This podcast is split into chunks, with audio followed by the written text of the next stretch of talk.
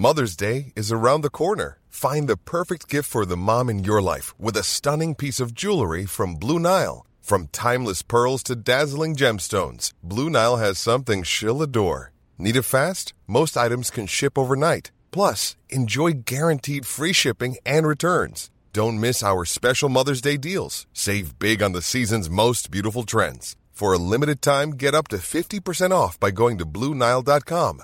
That's Bluenile.com.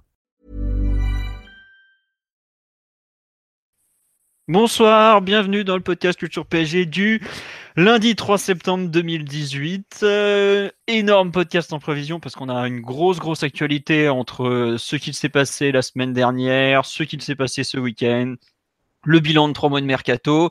Donc on va tenter de faire euh, ça dans l'ordre. On est quatre ce soir, comme toutes les semaines. Nous avons Monsieur Martinelli qui est en pleine forme.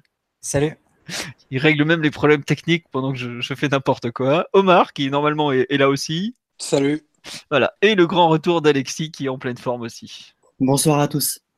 Donc, on va attaquer euh, par le Nîmes PSG de ce samedi. On va faire dans l'ordre le match du week-end, le tirage au sort de la Ligue des Champions qui a eu lieu jeudi dernier avec Liverpool-Napoli et l'Étoile Rouge. Et on finira par le gros bilan du mercato parce qu'il y a beaucoup, beaucoup de choses à dire. Bonsoir à tout le monde sur le live. Je vois qu'il y a déjà les habitués qui sont là. Euh, on espère ne pas vous décevoir euh, dans ce touffu programme. Et on va attaquer direct donc par le Nîmes. Victoire 4-2 dans le Gard ce samedi.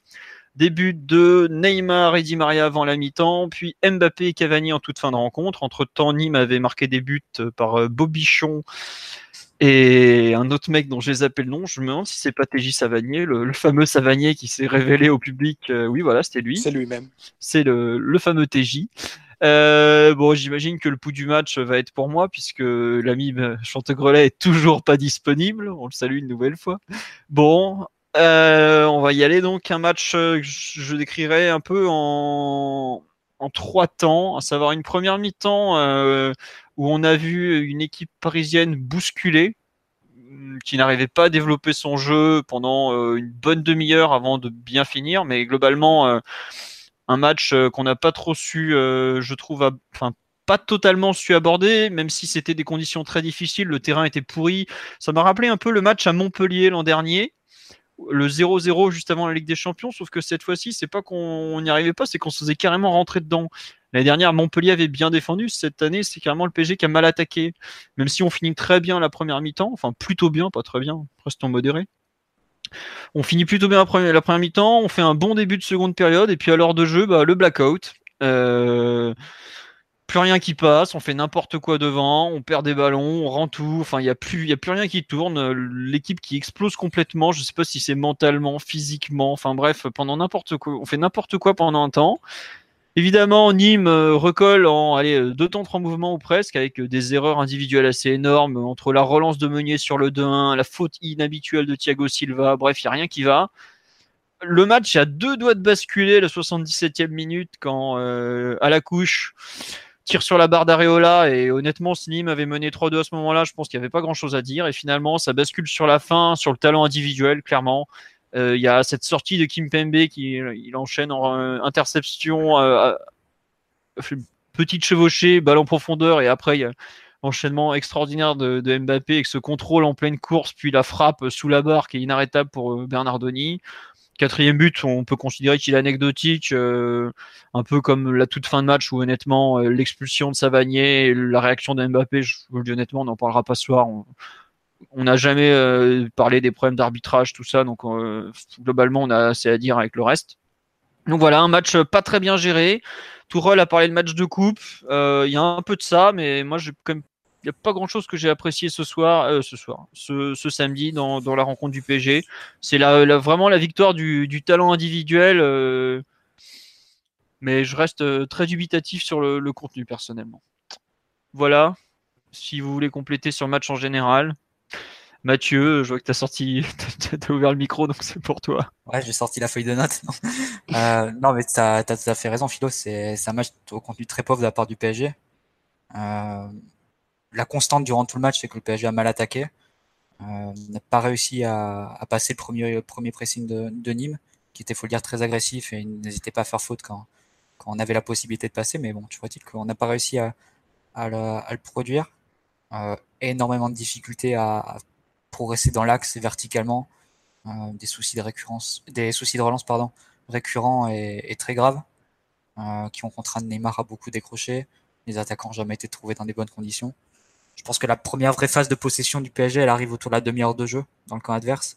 C'est vraiment très, un match vraiment très pauvre. Et ça a été le cas durant les 90 minutes. Le seul, euh, la seule période qui, tranche un peu, c'est la période de 20 minutes euh, nimoise euh, dont tu as parlé, Philo. Autant Nîmes n'a pas été si dangereux que ça durant le, reste de la rencontre, mais durant 20 minutes, là on a vu l'équipe du PSG complètement exploser en vol. à la relance et en phase d'attaque a été assez coupé en deux durant le début de match. Là, ça, on l'a vu aussi sur le plan défensif durant ces, 20 dernières minutes où on a défendu à 5-6 avec des, rebonds, des dégagements où, où, la défense et le milieu étaient complètement exposés et, les quatre attaquants étaient très très loin. Je pense que c'est un peu le, le, thème de ce match. C'est une équipe du PSG vraiment, euh, vraiment éparpillée, pas vraiment de bloc ni euh, dans aucune des phases et un résultat qui est vraiment très heureux et, qui poursuit un peu dans la lignée de ce mois d'août qui est, qui est très très compliqué dans le jeu. Bon, c'est 12 sur 12 au niveau des points. Mais concrètement, Tourelle part de, part de zéro au niveau du jeu et au niveau de la constitution de son équipe. C'est inquiétant parce que c'est un 11 quasiment type hein, qu'il a aligné. Bah là, à l'exception près de l'arrière gauche et de Verratti, c'est plus ou moins le 11 type. Hein. Euh, voilà. Tiens, on fait une remarque sur le. Il y a beaucoup de trous physiques, de trous physiques pendant les matchs de ce début de saison. La préparation physique ou une question d'habitude? Il y a une question de préparation physique. Les joueurs le répètent semaine après semaine, comme quoi ils ne sont pas prêts. Donc euh, il y a forcément euh, quelque chose lié à ça et ça se voit. Mais après, euh, bon, il y a aussi un peut-être un des manques collectifs qui font que bah, dès que le physique ça va pas, comme collectivement ça tourne pas non plus, ça nous explose au nez. Et les 20 minutes de, que tu parles de Nîmes, on, retrouve les 20 à 30 mêmes minutes complètement ratées à Guingamp. Et là, par contre, c'est en début de match, c'était pas physique. Donc euh, bon. Après, c'est très surprenant. C'est que par exemple, Tourelle était content euh, de la réponse euh, mise en termes d'intensité en début de rencontre. Quoi. Alors que pour moi, les Nîmois nous mangeaient à chaque duel ou presque. J'avoue que j'ai été un peu surpris par cette, cette analyse. Bon. bon on pas d'occasion quoi durant la première mi-temps. À part bah, la arrêté par Aola, mais il y a faute de, de Diallo et le duel il y a un duel juste avant la mi-temps où, pareil, on n'attaque pas le porteur du ballon. Euh, Thiago Silva est déjà pris euh, par l'appel de l'attaquant. Et bon, il faut un bel arrêt d'Areola au sol, mais ouais, non. Alors attendez, re, petit tour sur le live, on, nous dit euh, 4 victoires à chaque fois tirées par les cheveux, mais le championnat est peut-être déjà joué au 1er septembre. Ouais, c'est un peu la, la conclusion de ce mois, c'est qu'on a fait l'écart en jouant très mal. Bon, à voir ce que ça va donner parce que Marseille est à 5 euh, points, Lyon à 6. Bon, Monaco, je ne sais même pas s'il faut les compter dans les gros cette année vu, vu leurs résultats. Ils sont, en plus, ils sont déjà à 8 points. Donc voilà. Euh, toujours des problèmes de prise d'initiative des centraux. Silva plus que Kimpembe. Au final, Rabiot se remet devant la ligne de pression nimoise en décrochant pour relancer. Éternel problème. Ça, euh, la relance a globalement, je trouve, été catastrophique ce week-end. Bon, on va en reparler, je pense. On nous dit euh, aussi, comme souvent, j'ai trouvé qu'il y avait un gros vide au milieu, que ce soit dans les transitions offensives comme les défensives. Toujours ce manque de lien entre les lignes et peu de joueurs qui vont, qui vont, euh, qui vont, qui, j'imagine, c'est qui voient les mouvements pour se loger entre celles adverses. Voilà. On parle du milieu qui a complètement coulé. Soit Neymar descendait très bas, il a eu des percées sur le, on a eu des percées sur le côté grâce au talent et parfois grâce à Meunier. Euh, Omar et Alexis sur le match en général où on peut déjà attaquer la partie, enfin le thème central de l'analyse collective, c'était, euh, j'ai mis, est-ce que c'est un problème d'impact physique seulement? Mais bon, je pense qu'on a déjà en partie répondu. Mais Omar sur euh, sur ce Nîmes PSG, ton avis collectivement Ouais, on peut, on peut faire le lien avec du coup les, les, deux sujets parce que globalement vous avez, vous avez balayé pas mal des, des problèmes que j'avais personnellement identifiés sur, euh, sur ce match. C'est surtout l'absence de bloc en fait qui est, qui est choquante et des, des actions individuelles un peu disparates et, des prises d'initiative un peu, un peu bizarres. Euh, après, le, problème physique dont tu parles, il y a Meunier qui l'avait encore, euh, encore évoqué. Je ne sais pas si ça explique le trou de 20 minutes qu'on a eu en, deuxième période, parce que j'ai j'ai pas souvenir d'un moment où on était en incapacité totale de sortir le ballon, où la défense était euh, totalement approximative et où on a et où on a géré le coup. Euh, on t'entend très mal, Omar. En fait, ça arrête pas de couper. Vous m'entendez? Vous l'entendez, euh, Mathieu et Alexis, ou pas Ou ça vient de chez ça moi coupe, ça coupe, ça coupe. Ça coupe, euh, mon cher Omar. On t'entendait bien, et puis là, ça. Vous m'entendez? Ouais, là, c'est mieux, là, fais voir. Là, c'est bon? Oui. Oui, vas-y, vas-y. Ouais, désolé. Euh, donc, euh, je disais, ouais, l'histoire de problèmes physiques que Meunier parlait, c'est peut-être lien aux différentes ben, difficultés côté notant en deuxième, euh, en deuxième mi-temps. Et euh, c'est vrai que on est dans une phase pour moi, on sort de la préparation. Donc là, la préparation, elle est, elle est terminée. Comptablement, c'est vraiment une super, des super opérations qu'on a fait. Parce qu'en n'étant pas prêt, on fait 12 points. Mais il y a des choses extrêmement inquiétantes euh, dans le jeu avec une équipe de, de titulaires et très peu de marge manœuvre vu les, les matchs qui arrivent et les temps raccourcis qui, qui vont se prendre pour, euh, pour faire des séances. Quoi. Oh, D'accord. Bah là, oui, euh, on t'entend de- vraiment pas très très bien, Omar. Je sais pas euh, si t'étais, tu dans l'avant-podcast où t'étais, on t'entendait mieux. Je sais pas trop ce qui se passe. Bon, en gros, euh, tu insistais sur l'aspect préparation où on n'est clairement pas pas dedans. Enfin, on n'est pas encore prêt. Mais les joueurs l'ont encore dit après la rencontre et ça se voit un peu. Alex, enfin, ça se voit même beaucoup vu le match. Alexis, sur la rencontre en général, tu veux rajouter quelque chose ou pas? Euh, bah, sur la rencontre en général, euh, je ne vais pas rebondir sur tout ce que vous avez dit, qui est, c'est évidemment très juste. On a tous vu la même chose. On va pas reparler des problèmes physiques qui sont logiques à cette période de la saison. Euh, Tourelle qui n'a pas pu euh, avoir tout son groupe au maximum, au complet surtout. Tout ça, on va dire, c'est du détail de début de saison. Euh, cela étant, si on regarde bien par rapport aux saisons passées, on, euh, quand je parle de saison passée, ce qui se passait sous Laurent Blanc, donc je remonte loin, et ce qui s'est passé sous Emery, c'est qu'à chaque fois qu'on joue à l'extérieur des matchs où les équipes en face jouent naturellement le, match de leur vie et mettent une grosse intensité, euh, un, une grosse pression au niveau du pressing, euh, on remarque à chaque fois la même chose au PSG, en tout cas pour les matchs à l'extérieur, on est en danger, on coule, et, euh, et à l'arrivée, on s'en sort parce que voilà, il y a, il y a toujours des phénomènes devant qui sont, euh, qui sont des génies, qui font un autre sport pour, euh, pour la Ligue 1. En l'occurrence, sur ce début de saison, Mbappé, ce qu'il faut pas oublier, que ce soit contre Angers, euh, à Guingamp et euh, à Nîmes, concrètement, les victoires du PSG, elles, se résument au but euh, tous aussi euh, beaux les uns que les autres de, de Mbappé. Donc là-dessus, je pense que ça serait intéressant que Torres se, se, se, se pose la question, justement, ne résume pas ses prestations, on va dire, assez insipides, c'est moins qu'on puisse dire. Juste sur le fait que c'est début de saison, qu'il y a beaucoup de joueurs qui sont qui sont pas en point euh, physiquement, ce qui est, le cas. Mais euh, quand je regarde ce qui se passe ailleurs à l'étranger, euh, la Juve, le Real, le Barça, pour que, le Bayern aussi, euh, curieusement, je vois des équipes qui sont déjà prêtes ou presque, indépendamment des lacunes X ou Y qui peut avoir un, un, un, un 3 septembre. Donc malheureusement, c'est toute la complexité du PSG en, Ligue 1, c'est que même quand tu es bidon, tu fais une deuxième mi-temps qui franchement est complètement la, lamentable et, honteuse parce que euh, se faire remonter deux buts par Nîmes, franchement, fallait, fallait être costaud avec tout le respect que j'ai pour cette très belle équipe de Nîmes. Mais en plus, si tu regardes bien, euh, de partout, c'est encore pire parce qu'on se prend un bouillon terrible avec la barre. Euh, L'action du but, c'est Areola qui fait un, arrêt décisif et qui qui fait une relance. Franchement, il balance pas une saucisse pour Mbappé, mais il la balance vraiment parce qu'il a, il pas le choix. Bon, il se trouve que ça donne à l'arrivée un super but. Donc tout ça, ça fait que bah, Paris, euh, l'arrivée le 3 septembre est déjà quasiment champion. Évidemment, on va, on va vite en besogne, mais sauf cataclysme, on sait déjà que c'est plié. Mais, euh, mais toutes ces lacunes-là, tu risques de les prendre en, pleine face en, en Ligue des Champions, comme comme c'est le cas depuis, euh, depuis maintenant pratiquement 4 ans.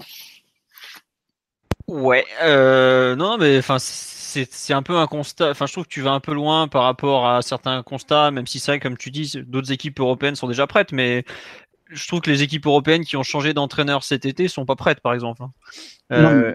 Évidemment qu'on va laisser que, que Torol, tu appelles enterrer au bout du troisième tome, surtout qu'il a gagné tous ses matchs. Et, euh, et, même si ça se passe très mal à Liverpool pour X raisons, on va pas l'enterrer dès le début de saison. Mais ce que je voulais dire par là, en insistant là-dessus, c'est que ça va être toute la complexité euh, et ça a été la même chose pour Emery, même s'il a pas gagné, la, il, a perdu la Ligue 1 la première saison. Sur la deuxième saison, il déroulait en particulier la première partie de saison. Et puis, euh, et puis au Bernabeu, et puis encore plus au retour au parc euh, contre le. Euh, mais ça a déjà été le cas à Munich euh, lors de la phase du, du premier groupe. Euh, tu as toutes les lacunes qu'on voit depuis des années d'ailleurs, quels que soient les joueurs qui, qui sont recrutés, euh, qui ressurgissent comme, euh, comme le nez au milieu du, du visage. C'est, et, et, Thuram, il ne faut pas qu'il tombe dans le piège, et il est assez malin pour ça, je espère en tout cas, sur le fait que voilà, que le PSG s'en sort toujours en Ligue 1. Euh, là, tu pourras dire, ouais, Paris a montré du caractère parce que, parce que malgré le fait que Nîmes a remonté deux buts, tu as eu les ressources mentales pour gagner 4-2 un match qui était très très très mal engagé. Mais on sait très bien que c'est pipeau tout ça, parce qu'en Ligue 1, le PSG concrètement, euh, dès qu'il accélère, euh, dès que tu es une star, que ce soit Neymar, Mbappé, euh, Cavani ou, ou, je ne sais qui, qui, met le pied sur le ballon, qui fait bon maintenant, maintenant voilà, on va, gagner le match parce que tu es largement au-dessus. Il n'y a, a, pas photo entre le PSG et, les autres équipes de, de, Ligue 1. Donc on finit toujours par s'en sortir. Ça en Ligue des Champions, dès que tu as une équipe du même niveau qui est meilleure que toi, bah, tu, tu te le prends en pleine face. Hein. C'est un peu la, conclusion qu'on a fait ces dernières années. Après, il euh, faut voir un peu l'impact que Tourelle pourra avoir sur son groupe, euh, tant tactiquement que, mentalement. Là, euh, par exemple, je vois qu'il y a déjà un, léger changement dans le sens où à Guingamp, on n'était pas prêt mentalement. Là, il trouve que c'était mieux. On verra ce que ça va donner, mais je le condamne pas encore à ce niveau-là. Je pense qu'il y a quand même un problème philo qui empire quasiment d'année en année. C'est la perte de contrôle du PSG. Et bon, là, on est obligé de parler du milieu de terrain. Oui, vas-y, je t'en prie. C'est un peu l'équilibre global de l'équipe. on est passé d'une équipe euh, sous Laurent Blanc qui, qui, au goût de certains, euh, anesthésiait trop les matchs, imposait un rythme beaucoup trop bas. Et, et bon, le contrôle de l'équipe de Blanc à l'époque était complètement total parce que tu avais, avais Mota, tu avais Verratti, tu avais derrière Thiago Silva, tu avais Ibra aussi qui venait à décrocher. Concrètement, c'était très difficile de te faire rentrer dedans par une équipe en Ligue 1.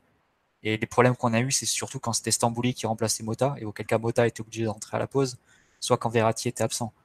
Après, ça s'est un peu, euh, un peu gâté euh, par la suite avec Emery, parce que Ibra était plus là, et on a eu, euh, et l'équipe s'est un peu séparée entre le bloc défensif qui est resté plutôt assez bas et puis les, les, attaquants qui n'arrivaient pas à faire la liaison. Ce problème s'est encore, encore aggravé l'an dernier parce qu'on avait un trio offensif qui était très, très porté sur la verticalité, vers la prise de risque et tout ça. Donc l'équipe s'est séparée en deux. Ça a donné la, période du 7 plus 3. Et là, on, part dans un, et là, on part dans un espèce de 6 plus 4 ou 6 plus Neymar plus 3. Euh, c'est assez frappant de voir l'équipe qui, dès la phase de relance, euh, est très très étirée sur, euh, sur la longueur du terrain. les quatre défenseurs restent plutôt en ligne, les deux latéraux sont projetés un petit peu haut, mais pas, mais pas très haut. Les deux milieux de terrain sont en ligne et décrochent chacun à leur tour pour prendre le ballon. Et à partir de là, il y a un gros gros espace. C'est par manque de qualité ou par manque de prise d'initiative, tu n'arrives pas à trouver Neymar euh, libre entre les lignes adverses. Donc Neymar est obligé de décrocher. Et à partir de là, euh, c'est ça joue sur sa qualité. Donc euh, ça c'est obligé, enfin, ça peut venir que de lui les, mouvements offensifs. Quand Neymar décroche et invente quelque chose, ça donnait par exemple la, première frappe du match du PSG, c'est un appel de Mbappé dans, la profondeur qui est contré par un Guingampé. Et là, ça vient d'une ouverture de 40 mètres de Neymar, qui a dû être obligé de, de décrocher au milieu de terrain parce que s'il décroche pas, il n'y a aucun ballon qui lui vient. Euh, je pense que Neymar, il a dû attendre la, dixième minute pour, toucher vraiment ses premiers ballons. On a vraiment de, sérieux soucis au niveau, au niveau de la construction et qui se répercutent après sur le plan défensif parce que les attaquants reçoivent de mauvais ballons, écartés sur le côté. Là, ils se prennent le pressing adverse, ils perdent, ils perdent le ballon en général parce qu'ils sont à 1 contre 3. Et là, tu te prends après les contres et, l'équipe se coupe en deux encore. Donc, on a vraiment de gros, gros soucis et où les milieux de terrain sont à la fois les responsables et les victimes parce que après, quand tu dois défendre à deux sur toute la largeur du terrain, être euh, un peu au four et au moulin, notamment durant la, période folle de, Nîmes, les 20 minutes, c'est quasiment impossible. Donc euh, c'est un problème d'équilibre général qui qui est pas résolu et que qui empire d'année en année que Tourelle devra devra résoudre et, ça promet beaucoup beaucoup de travail parce qu'on part de loin. Ouais, tu soulignes un point important, évidemment, ça pas aidé, on y reviendra après, la, magnifique gestion du mercato d'Enrique et de l'ensemble des dirigeants de ne pas avoir recruté ce fameux 6 que, tout le monde réclame depuis plus d'un an et la fameuse succession de, de Mota. Mais résumer les, les soucis du PSG uniquement parce qu'il te manque un 6, c'est extrêmement simpliste parce que, comme tu l'as très bien dit euh, à l'instant, aujourd'hui, concrètement, en tout cas sur le match de mais c'était pareil contre Angers, c'était pareil à Guingamp et globalement, c'est pareil euh, depuis euh, pas mal d'années encore plus depuis l'arrivée de, Neymar et de Mbappé. Le, PSG défend, euh, défend un 6 ou un 7 quand euh, Di Maria accepte de revenir défendre. Donc tu joues avec un milieu, un, milieu à 3 et en plus défend mal. Est-ce que tu as des latéraux qui sont hyper offensifs euh, comme, comme Meunier, dont on ne peut pas dire que la qualité première soit la arme défensive? Tu as deux milieux qui sont devant la défense. un Marquinhos en l'occurrence qui n'est qui pas milieu de terrain à la base et puis Rabiot qui est pas le, joueur le plus hargneux sur sur le plan défensif non plus. Donc donc du coup, bah, dès que tu as une équipe en face qui, qui te rentre dedans dans le bon sens du terme, pour le coup Nîmes c'est aussi dans le mauvais sens du terme, mais beaucoup d'impact, beaucoup d'intensité, bah ton milieu ton milieu il saute. Et on, on va y revenir après j'imagine, mais la grosse crainte de beaucoup de supporters parisiens, elle est légitime pour le déplacement à Liverpool, c'est que tu te dis que comment, comment tu vas réussir à, rester équilibré et, euh, et tactiquement, euh, tactiquement euh, intelligent, si, j'ose dire, avec un milieu de terrain qui, est aussi friable face à l'impact et, l'intensité que Liverpool va, mettre à domicile. Alors, on va faire un petit tour sur la Il y a beaucoup de réactions par rapport à ce milieu de terrain et autres. Euh, on nous dit globalement notre plus gros problème, c'est notre incapacité à savoir répondre dès qu'il y a de l'intensité mise en face. On paraît complètement perdu et apathique. Mais ça, je pense ça rejoint un peu ce que disait Mathieu, à savoir que les, deux pauvres types au milieu, euh, donc samedi, c'était Rabiot et Marquinhos. Ils souffrent aussi du fait de devoir gérer euh, beaucoup de choses, toute la largeur. Il n'y a pas forcément beaucoup de propositions devant eux. Neymar a commencé à décrocher, mais globalement, c'est toute une équipe. Je pense qu'il a besoin de reconstruire tous ces circuits de passe et tout. Qu'après avoir joué à trois pendant des années et qui est aussi euh, un peu dans, dans le flou actuellement. Donc, euh, faudra voir sur la durée, mais j'avoue que, enfin, on est, on est tous d'accord que le 4-2-3-1 pour l'instant, ça avait donné de bons résultats à, à Guingamp ou à ou contre Angers. Ce week-end d'anime, on a déjà vu toutes les limites aussi du système. Quoi. Après, bon, surtout ce que je trouve inquiétant, c'est que d'habitude, les équipes qui nous jouent comme ça, euh, en jouant à fond pendant 45 minutes, elles explosent en cours de route. Et Nîmes n'a pas explosé. Non seulement n'a pas explosé, mais nous a même plutôt fait exploser nous. Et c'est là où c'est une nouveauté quand même. Le... Ça qui est, qui est frappant, Philo, je te coupe, c'est Paris finit le match avec seulement 7 frappes en 90 minutes. Je pense, euh, enfin, faudrait éplucher un peu les statistiques des dernières années, mais en Ligue 1, ça n'a vraiment pas dû arriver souvent, même en Ligue des Champions. Donc deux, buts, miraculeux en plus, hein, parce que tu as un mais... et tu as Mbappé qui marque un, un golasso. Totalement. Sur les sept frappes, il y a que deux actions construites. C'est euh, l'action du premier but de, euh, Neymar et qui part encore une fois d'un décrochage de Neymar. Euh, il y a une action qui, fait souvent quand il décroche Neymar, il, est dos au jeu, il se propose et sur son premier, au lieu de faire un contrôle orienté, il fait une passe orientée, on va dire. Sur sa première, touche, il fait la passe à l'intérieur. Parfois c'est contré, parfois ça passe. Là c'est passé. Après Rabiot a pu décaler et l'action s'est déroulée jusqu'au centre de, de, Meunier. Et la deuxième action construite, c'est en début de deuxième période, je crois vers, vers l'heure de jeu, où Neymar, ou pardon, Di Maria s'est recentré. Et là, on a pu enchaîner vraiment quelques échanges fluides au milieu de terrain parce qu'il y avait plus de monde tout simplement au milieu. Euh, entre Mar et là, Marquinhos a pu jouer à une touche, Rabiot a joué à, à une deux touches. Et on a pu construire une action jusqu'au jusqu'à la frappe de, de, Mbappé, le centre en retrait de Meunier, la frappe de Mbappé détournée par, par Bernardoni. Mais sinon, le fait que l'équipe soit, soit très séparée, les joueurs très loin, très loin les uns des autres, ça conduit inévitablement à ce que tu t'attaques assez mal, hors exploit individuel, à ce que tu fasses très peu de tirs et encore moins de tirs sur des actions construites. Seulement 7 frappes en 90 minutes à Nîmes, c'est quand même un, chiffre qui est, qui est, frappant à mon sens. Nîmes en fait le double, hein, on me dit sur le live. Oui, hein. Nîmes en fait 14. Nîmes en fait 14, euh, notamment durant leur période, leur période folle où là ils ont arrosé. Et, et après, et si tu attaques mal, tu défends mal. Donc c'est un peu toute la complexité. Il faut tout reprendre de zéro, il hein, faut être honnête. Il y, a, il y a tout à reconstruire dans cette équipe ça va être mm. la tâche de Tourelle. Après, c'est vrai qu'on fait remarquer, et c'est très vrai que Nîmes est une des, c'était l'équipe qui courait le plus en Ligue 2. Ils ont gardé cette capacité à faire beaucoup, beaucoup d'efforts.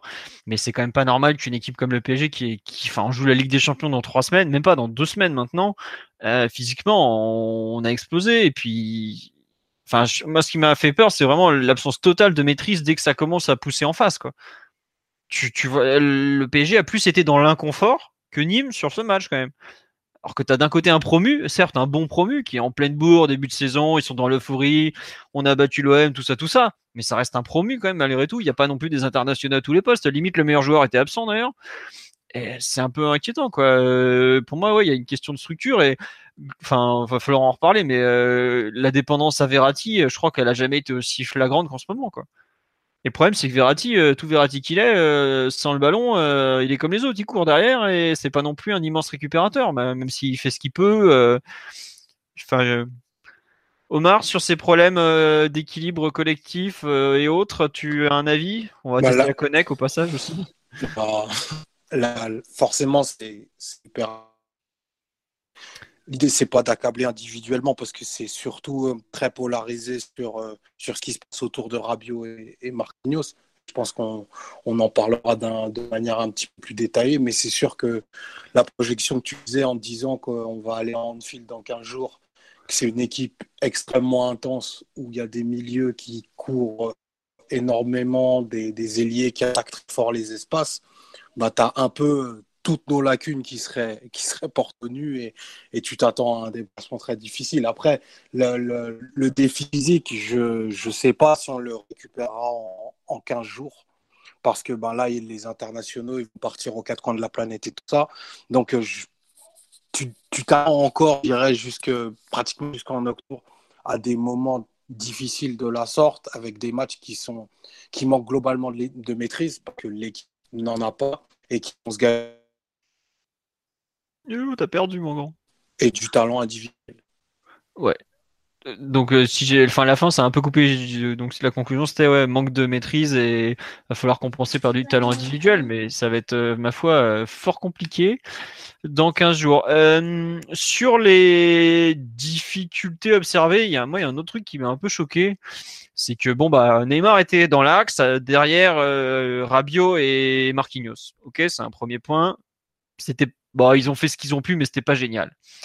Euh, l'absence de jeu sur les côtés, enfin, le duo euh, Marquinhos, euh, ce que je, raconte, je vais pas le. Di Maria, euh, Ensoki, ça a été le, le grand vide, je trouve, en termes de, de, compréhension, de jeu entre les deux. Alors bon, ils n'ont pas joué souvent ensemble, mais quand même à ce niveau-là, c'est un peu vraiment, je trouve que ça fait vraiment très peur. Et alors après, sur l'autre aile, euh, euh, Mbappé Meunier, bon, il y a le but, le premier but qui cache un peu ça, mais pour le coup, c'est quand même pas terrible. Ce qui fait qu'en fait, et, la ce qui me... et la passe aussi pour Mbappé sur le 2-0, c'est Meunier aussi qui le fait pour le, euh, Mbappé qui arrête le 3-0, pardon, excuse-moi.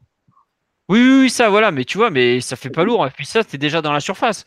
Quand tu, es, quand tu dois combiner que tu es au milieu du terrain, tu as encore 40 mètres à faire. Hein.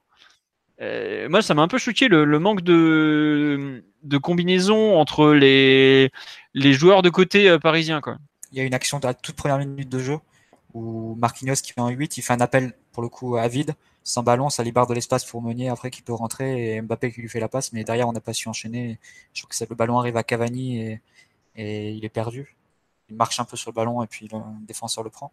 Mais oui, c'est vrai que c'est très très pauvre dans l'ensemble du match, mais tu peux élargir. C'est pas que le jeu sur les côtés. Hein. Je pense que le, jeu axial, tu comptes les passes entre lignes sur les doigts d'une main. Hein. Et, peut-être même, je pense que tu as, deux fois trop de doigts hein, sur, les, sur les doigts d'une main pour compter les passes entre les lignes sur le match. Mm. Donc, euh, et tu sais que ça a, été, une grosse euh, catastrophe. C'est un fiasco, ah la, enfin, la construction et la relance sur ce match. Hmm. Ouais, il y a juste, tu sais, tu parlais de passe entre les lignes et on taille Marquinhos. Sur le quatrième but parisien, c'est lui qui décale Draxler, il lui fait une super passe. J'ai revu ça tout à l'heure, j'ai fait, oh, il a donc réussi quelque chose dans le match, le pauvre. Mais ouais, non. il marque dans l'axe, enfin, pour réussir des passes entre les lignes, c'est pas facile, enfin, parce qu'il est pris, il y a une grosse densité. Si encore t'avais Di Maria, euh, Mbappé qui était recentré, là, ils ont plutôt joué écarté.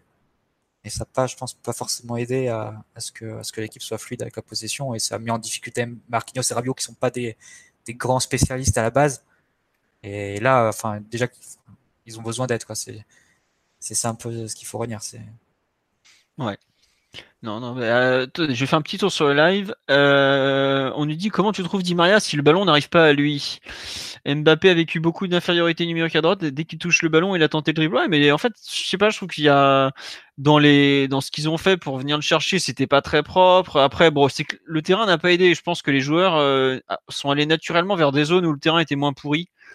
Mais il y a quand même, euh, voilà, euh, on dit pratiquement aucun dédoublement sur les côtés. Meunier a vaguement tenté d'en faire, mais au bout d'un moment, j'ai l'impression qu'il s'est un peu arrêté parce qu'il craignait le contre. Ensoki, le pauvre, bah, il a montré que c'est pas un arrière gauche de métier et on se retrouve comme ça avec euh, pas grand chose qui va. Bon, on, dit ça, on marque 4 buts, mais on marque 4 buts en euh, quoi 6 occasions, 7 occasions peut-être? C'est pas.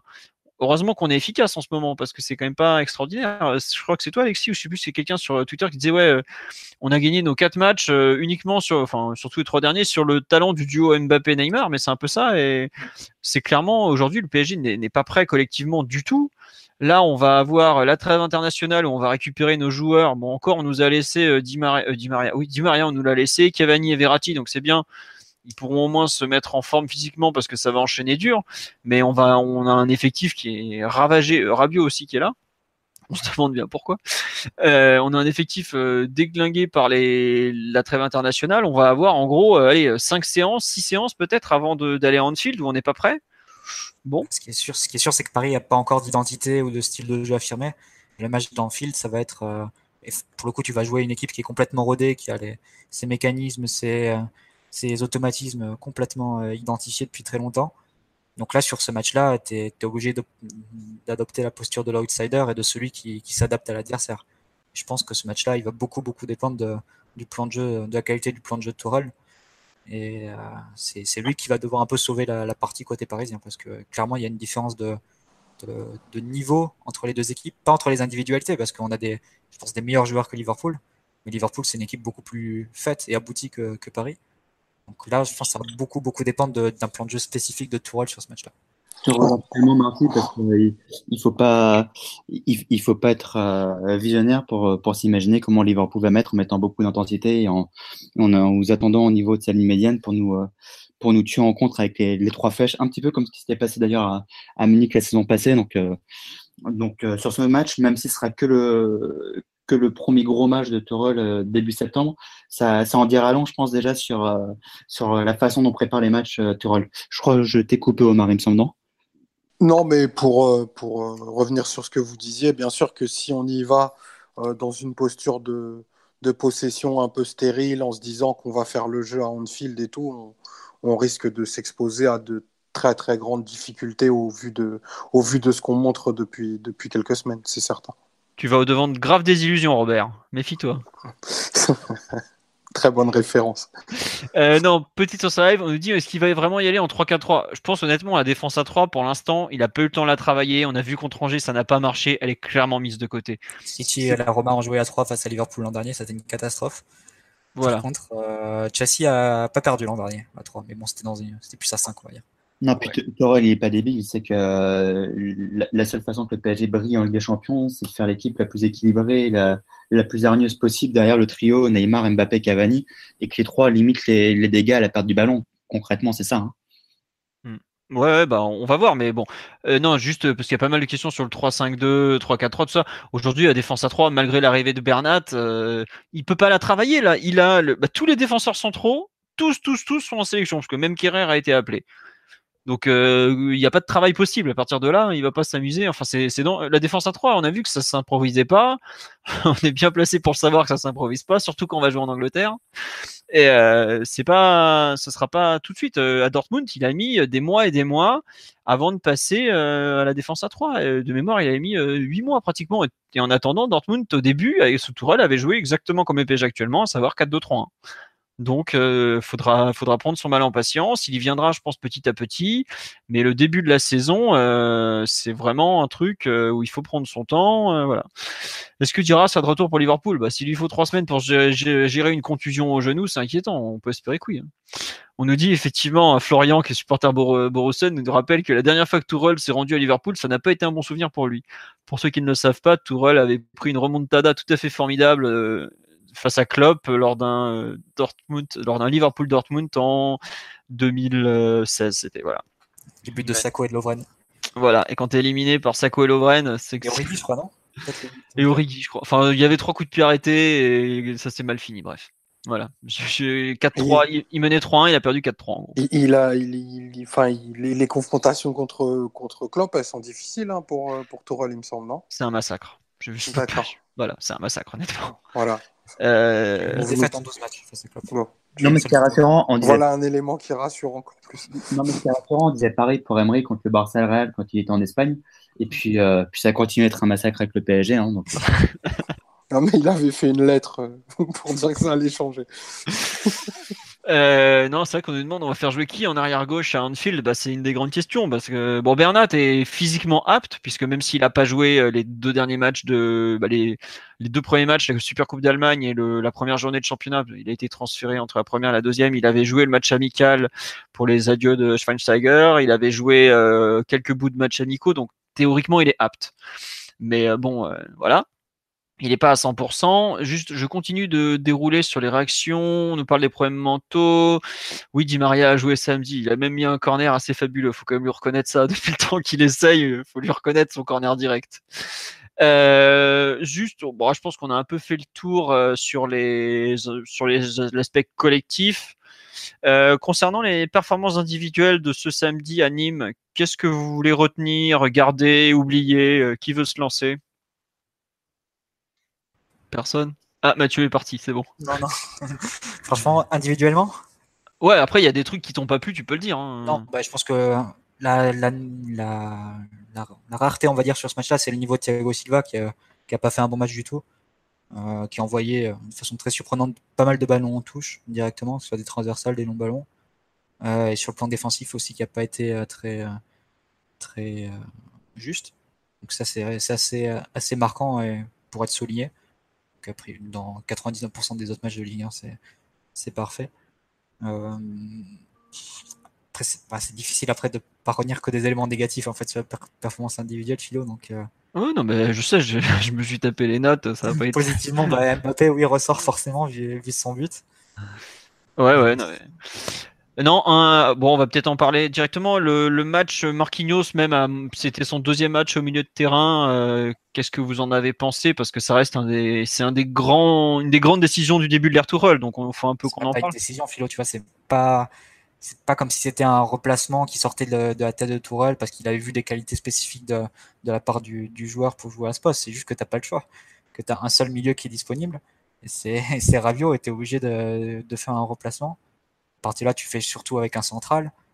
Sur les centraux, bah, comme Marquinhos, il euh, ses qualités, c'est la lecture du jeu, l'anticipation et, la rapidité. Bah, tu dis que tu vas bricoler, euh, tu vas bricoler quelque chose euh, à ce niveau-là. C'est vrai que ça, ça marche pas forcément très bien. Je pense que c'est surtout avec le ballon que ça marche pas.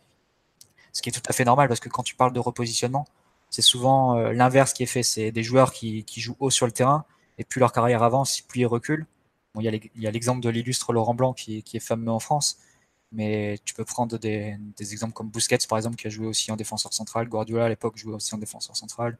Enfin, ça existe des, repositionnements, mais quand les joueurs passent d'une position haute à une position basse, pour une raison très simple, c'est que plus tu recules sur le terrain et plus tu as d'espace, plus tu as de temps pour réfléchir.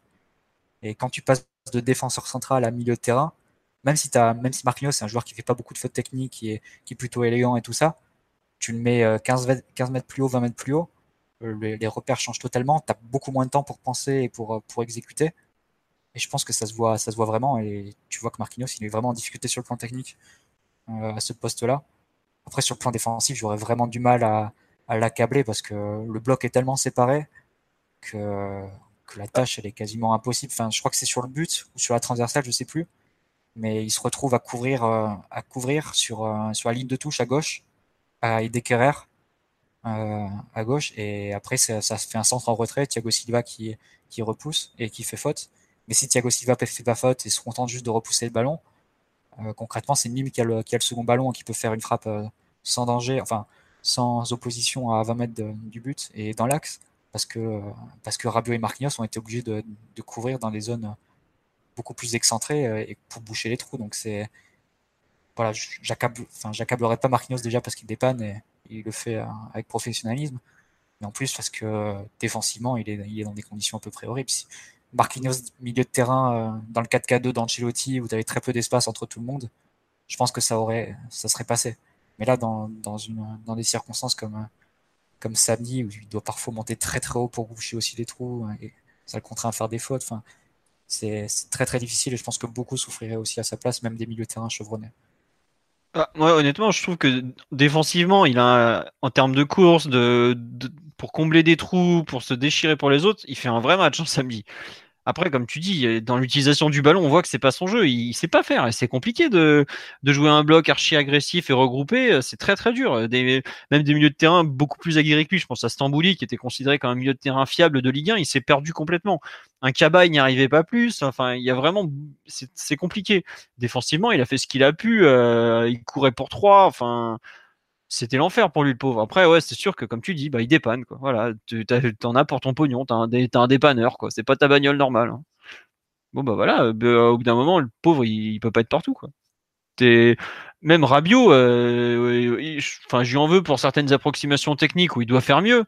Mais au bout d'un moment, euh, à deux pour couvrir toute la largeur, comme tu dis, c'est infaisable. Si on a une équipe coupée en deux, si les, deux joueurs de côté, et on leur demande déjà beaucoup offensivement, ils doivent faire encore plus défensivement, et il, va falloir faire beaucoup, beaucoup de changements ou changer de structure, comme dit Tourelle parle de la structure à créer.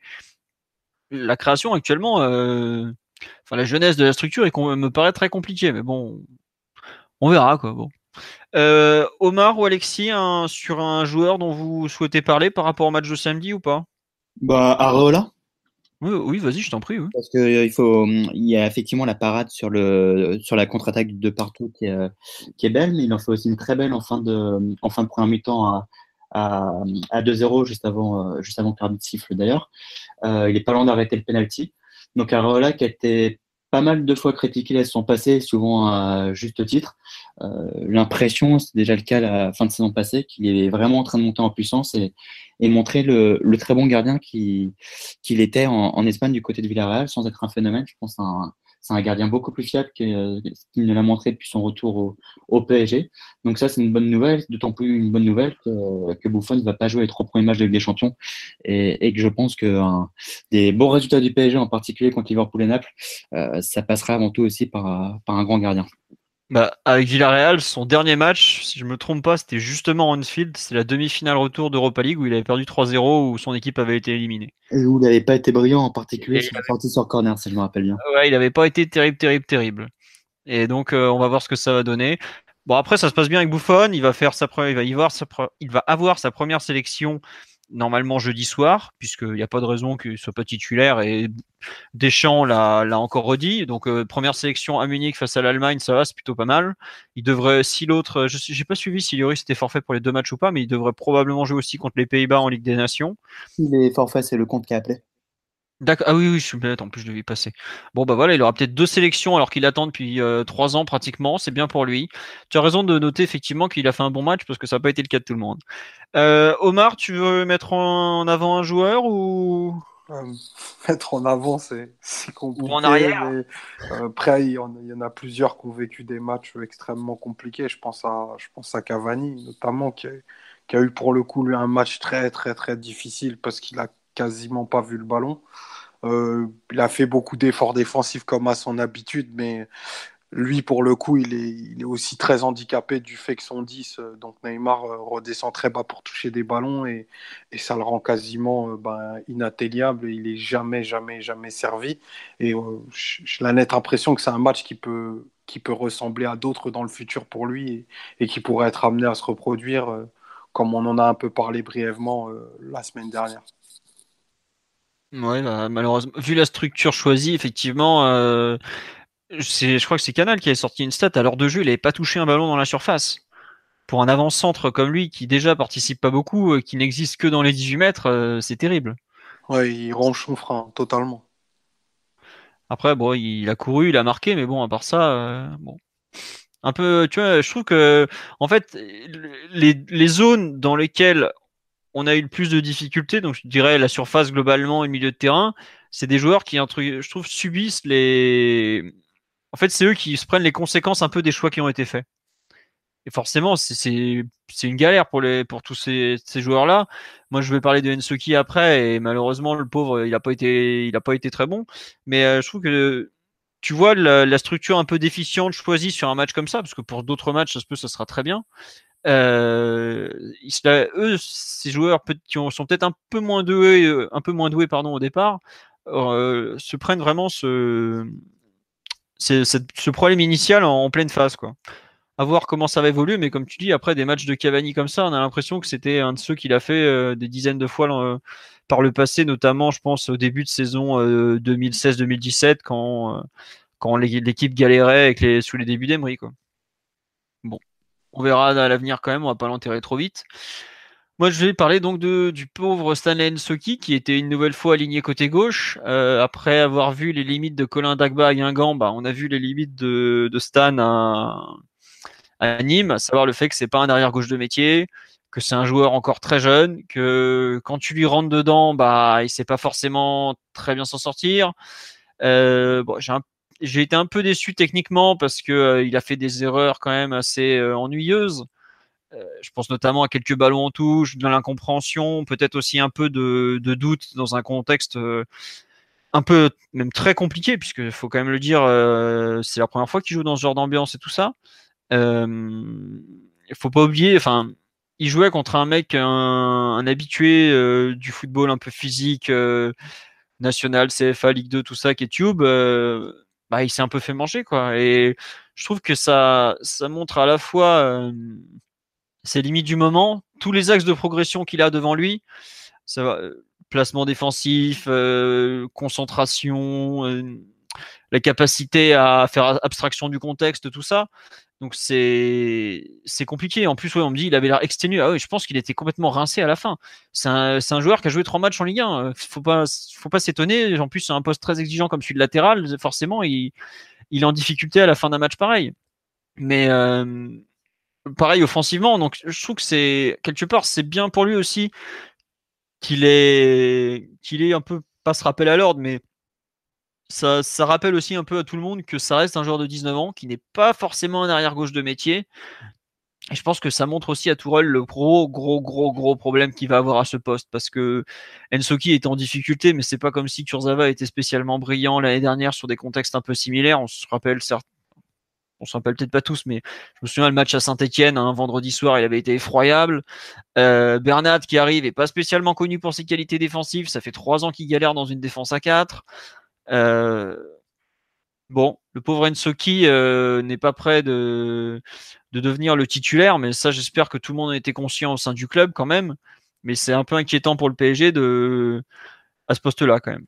Et le Kerrer qui est rentré après, qui effectivement vient de débarquer et trimballer un peu partout, même s'il a déjà joué arrière gauche. Euh, les dix premières minutes sont absolument effroyables et il n'a pas non plus été excellent sur la fin de rencontre. Euh, quand je le voyais laisser de l'espace à Tube qui demandait qu'une chose, c'était pousser son ballon pour accélérer derrière, je me suis posé des questions un peu quant à sa façon de défendre. Enfin bon, après, c'est central, euh, je trouve. Ah oui, oui voilà. Il a, parfois, limite, il se percute avec Kimpembe dans les, dans les zones. Donc, euh, je pense que c'est pas, enfin, arrière gauche, je sais pas à quel degré il est polyvalent, mais ça passe en bas du tout naturel pour lui. Et je pense qu'il pâtit vraiment du fait d'être emballé de partout. Et, quand des fois tu entends euh, dire il faut le tester en 6, je pense que la priorité c'est de lui laisser du temps en défense centrale. Après, ce qu'il montre ne donne pas trop envie de le tester en défense centrale non plus. Il hein.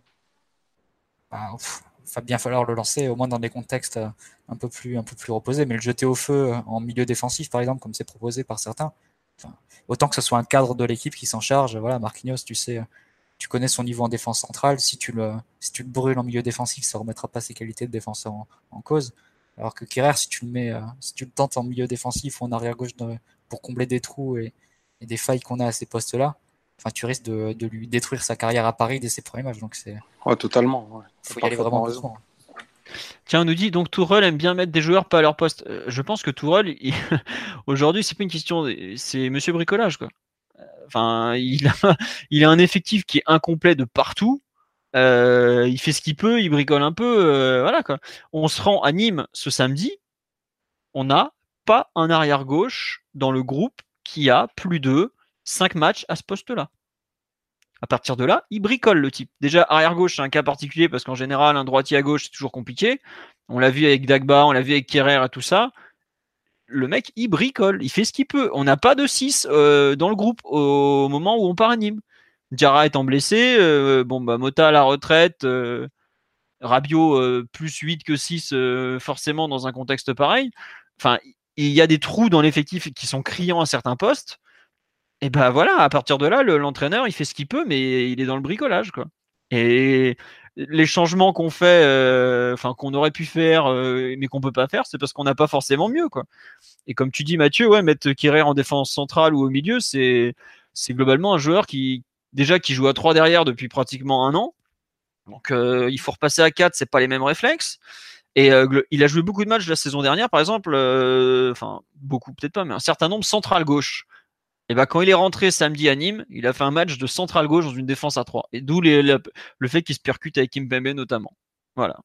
Y a pas, pour moi, il n'y a pas besoin de, faire plus compliqué que ça. Euh, c'est un joueur qui se cherche dans le positionnement et autres. Quoi. On dit il va finir avec Choupo-Moting piste en gauche. Choupo-Moting euh, joue, euh, joue de partout. Il sort pas, mais il joue de partout en tout cas. Voilà. Sur Nîmes PG, vous voulez rajouter quelque chose ou pas? Non, bon. Ouais, non, enfin, sur juste euh, le non non Mbappé ça me saoule honnêtement d'en parler donc on va avancer tant pis quoi voilà. un petit mot sur le coaching de Turol non? Ah oui vas-y oui si tu veux oui ouais on va faire rapide parce qu'on peut pas dire qu'il avait beaucoup de solutions sur le banc mais honnêtement l'entrée de Carrère a pas été très très brillante non plus.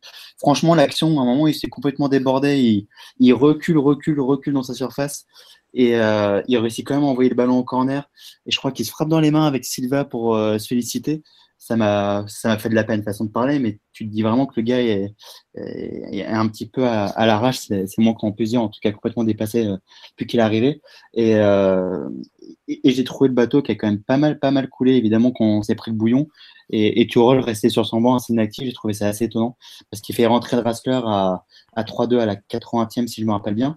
85 même. 85 même. Mais le bouillon qu'on prend 2-2, euh, tu vois Turol qui est assis sur sa glacière, euh, qui bouge pas, j'ai trouvé ça assez étrange. Enfin, juste sortir un Soki pour, euh, pour, euh, pour Kerrar, qui avait été complètement à la ramasse pour son premier match contre Angers, qui franchement encore été complètement à la ramasse à Nîmes on va pas le blâmer. Est-ce qu'il rentre dans des contextes, euh, il joue dans des contextes qui sont, euh, c'est un petit peu la même chose pour Ensoki. Euh, il, il peut pas, il est pas dans des bonnes conditions, donc forcément, pas dans des bonnes conditions. Quand, quand, tu joues au PSG, tu coules. Et ce qui est en train de se passer pour pour Kerrer et ce qui s'est passé pour Ensoki sur sur le match de Nîmes. Mais, le coaching de Tuchel, même si encore une fois il n'avait pas mille solutions non plus sur le banc, bah ça m'a laissé assez dubitatif parce qu'à à de partout, ouais, tu avais vraiment l'impression qu'il laissait le bateau couler heureusement, tu as Mbappé qui, marque euh, cette pépite, ce, bijou, et donc à l'arrivée, le, le, match change euh, complètement de visage. Mais euh, ce qu'on reprochait à Emery, ce qu'on a beaucoup reproché à, à Blanc de ne bah, de pas réagir justement quand l'équipe est en, en, grosse difficulté. Je ne sais pas si c'est juste passager ou si parce que Tuchel avait tout simplement pas de solution, mais j'ai trouvé ça assez étrange, ouais. D'accord. Euh, c'est pas pour le découper, hein, pour le plaisir de le découper, hein, mais, euh, Non, mais c'est, enfin, tu découvres l'entraîneur, de mémoire, tu connaissais pas plus que ça, et ça, ça a pu te choquer, quoi. T'es pas forcément le seul. Hein. Bah, ça m'a, pour le coup, ça m'a vraiment surpris, et, euh, et autre chose, là, pour le coup, tu vois, enfin, il y est pour rien, façon de parler, mais, euh, mais quand il dit encore une fois à la fin du match, et Laurent Blanc disait la même chose, Emery disait la même chose, euh, les gars étaient prévenus, surtout que Nîmes venait d'en mettre trois, trois à Marseille. Euh, il dit plus ou moins bah, qu'il ne s'explique pas comment Paris se blackout en, en seconde mi-temps. Et si vous vous souvenez bien, à chaque fois qu'on prenait des bouillons à, à l'extérieur contre des équipes moyennes, du style à Toulouse, du style à, à Montpellier, et c'était pareil avec Blanc, c'était pareil encore une fois avec Emery, il disait la même chose, bah ouais, les joueurs étaient prévenus et pourtant bah, on a pris le bouillon. Donc, euh, donc ça aussi, bah, on verra si Turol réussira à nous faire passer un, cap ou pas à ce niveau-là. Mais comme à l'arrivée, pratiquement à chaque fois, tu t'en sors parce que bah, tu as Neymar qui, euh, qui, te marque un super but, ou tu as Mbappé qui te marque des super buts, ou tu as Di Maria qui te met un corner direct. Bah, finalement, ça reste, des, euh, ça reste sans suite. Mais, encore une fois, les années se suivent et, se ressemblent de ce côté-là pour le PSG. D'accord. Tiens, il y a une autre personne que toi qui a été choquée, notamment par l'entrée tardive de Draxler alors que Di Maria était fantomatique.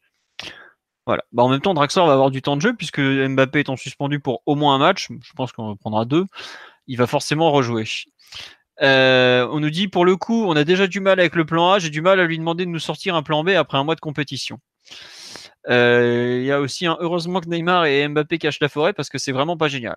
Après voilà, on parle d'un mec qui a récupéré son groupe réellement le, le 6 août. Euh, on est le 3 septembre, forcément en un mois, tu fais pas des miracles. Hein, euh. Il faut dire ce qui est, c'est que si tu n'avais pas Neymar ou Mbappé, tu te tu refaisais une demi-saison à la, à la similaire à celle qu'avait fait Emery euh, à son arrivée. Mm. Parce qu'à l'époque, ce qui nous manquait, on était défaillants dans le jeu, mais ce qui nous manquait, c'était la capacité à, déverrouiller les blocs. Et là, c'est ce que Neymar et Mbappé te font euh, sans, sans aucune aide et aucune, aucun apport de, de l'équipe. Donc ça, c'est vraiment la différence, je pense. C'est ce qui doit te permettre de vivre une demi-saison moins agitée qu'il y a deux ans. Il faut pas se leurrer pour l'instant sur ce début de saison et on, on peut pas le reprocher à Turol, mais c'est pas le PSG, c'est le FC Mbappé avec comme adjoint le, le FC Neymar. Ça se résume à ça pour l'instant le, le PSG. Mais comme tu l'as dit Marty, et, on va pas se lasser de le répéter, justement ce qui fait qu'on tu peux pas te montrer pessimiste comme je lis partout à droite à gauche euh, pour parler la qualification avec des champions, c'est que tu une triade devant, parce que j'oublie pas Cavani qui a pas été bon à Nîmes mais qui a encore planté son, son but mine de rien. Tu as quand même un, un, trio d'attaque devant qui est pas loin d'être le meilleur d'Europe actuellement. Donc voilà, indépendamment des énormes lacunes qu'il y a au milieu de terrain et qui malheureusement risque de durer toute la saison. le, PSG n'a pas non plus l'effectif d'une équipe moyenne européenne, comme j'ai lu à droite à gauche, indépendamment encore une fois de toutes les lacunes qu'il y a dans cet effectif. On a une attaque de, folie, c'est bien là-dessus où, tous les espoirs du PSG se, se reposent en l'occurrence. Mmh. Après, voilà, si on n'a pas de milieu de terrain, c'est peut-être aussi parce qu'on a tout claqué pour une attaque de folie. Heureusement qu'on a ça quand même. Oui, concrètement, et, et, j'ose espérer que les dirigeants étaient conscients. Le, projet du PSG, quand ils ont fait euh, cette double folie sur Neymar et Mbappé, c'est concrètement, ils se sont dit on ne pourra jamais euh, recruter deux joueurs comme ça le même mercato. Euh, qu'on a deux ballons d'or en puissance et qu'il n'y a pas mieux sur le marché, et qu'on risque de le payer quelques mois après malheureusement, ça a été mal expliqué et ça a été mal anticipé. On y reviendra après, mais, mais évidemment, quand tu recrutes Neymar Mbappé pour 500 euh, millions à deux, si je me rappelle bien. 400, 400. J'ai rajouté 100 millions. Bon, on n'est plus à 100 millions près. Enfin, cet été, justement, on été à 100 millions près, mais blague à part, voilà, tu sais très bien que tu vas, tu vas le payer après. Et pour le coup, on, on, l'a payé de plein fouet, euh, ce, ce mercato. Ouais, euh, on nous dit à vous écouter, on a perdu. S'il n'y a pas, ok, mais ces mecs-là font partie de l'équipe. Enlève les deux meilleurs de n'importe quelle équipe, ça va pas non plus. Non, mais totalement. Euh, on dit pas qu'on a perdu, mais en fait, euh, on sait très bien qu'on a gagné. Mais c'est surtout, on se projette par rapport à, aux, prochaines, aux prochaines rencontres.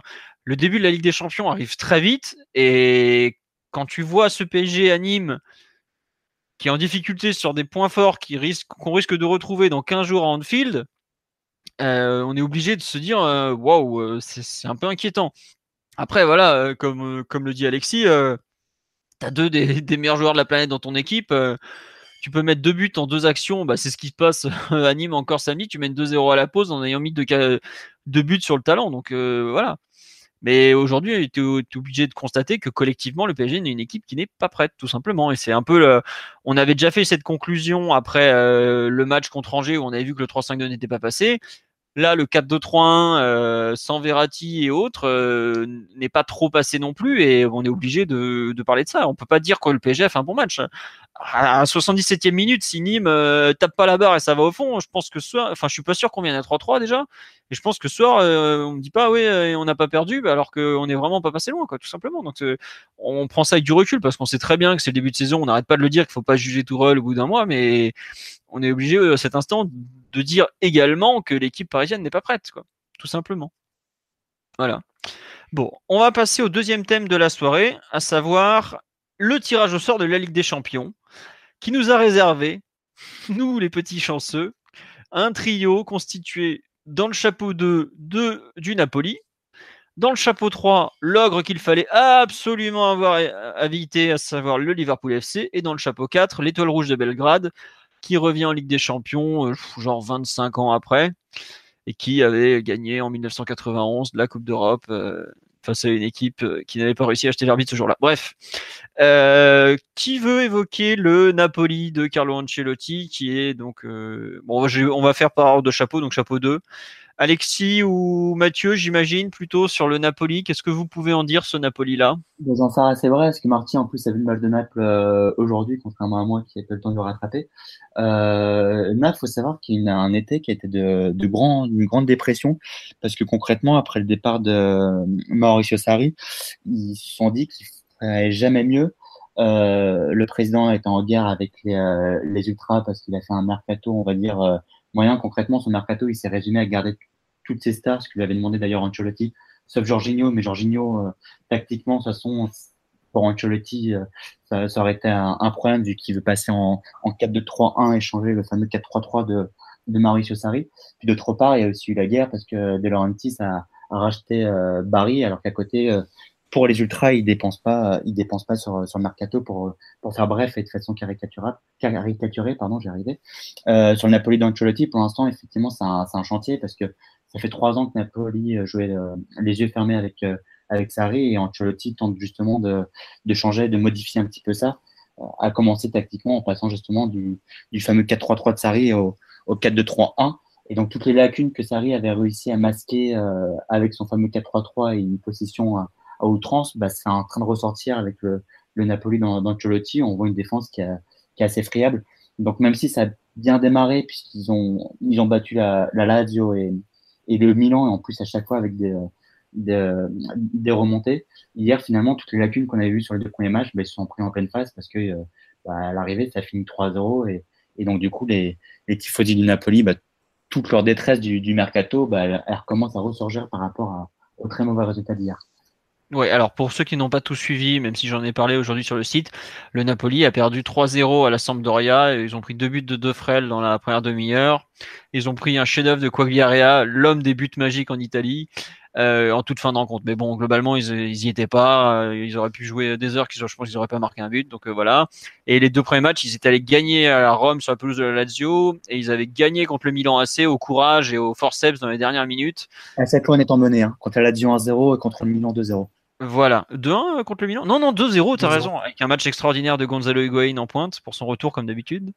Mathieu, pour compléter sur le Napoli, qu'est-ce que t'en penses de cette, ce Napoli euh, Bah, Alexis a raison. Napoli est passé d'une équipe euh, sous Sarri qui avait une identité de jeu très affirmée, peut-être la plus affirmée d'Europe.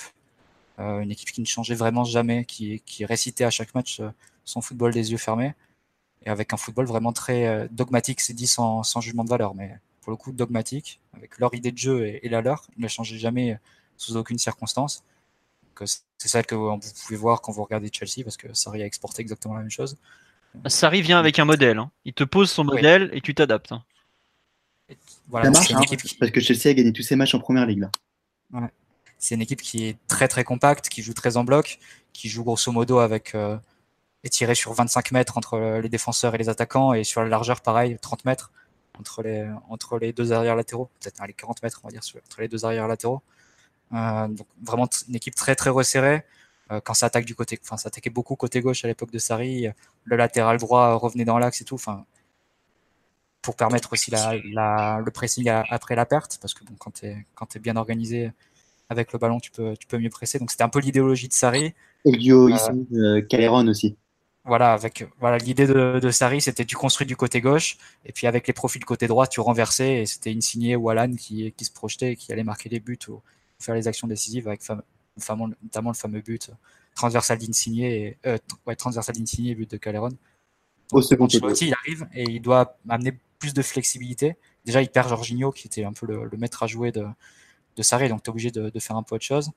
Et il a pour ambition d'introduire un peu plus de flexibilité dans le but d'être plus compétitif pour les gros matchs, et, euh, notamment en Europe. Parce que le projet Sarri s'est un peu cassé les dents euh, au niveau européen. Donc sur les premiers matchs, il est allé vraiment à petite dose. Euh, il a repris à peu près les mêmes recettes. Et il introduit peu à peu sa, patte, donc notamment sa flexibilité. Donc le côté pile, la, fois où ça a marché, c'est face au Milan.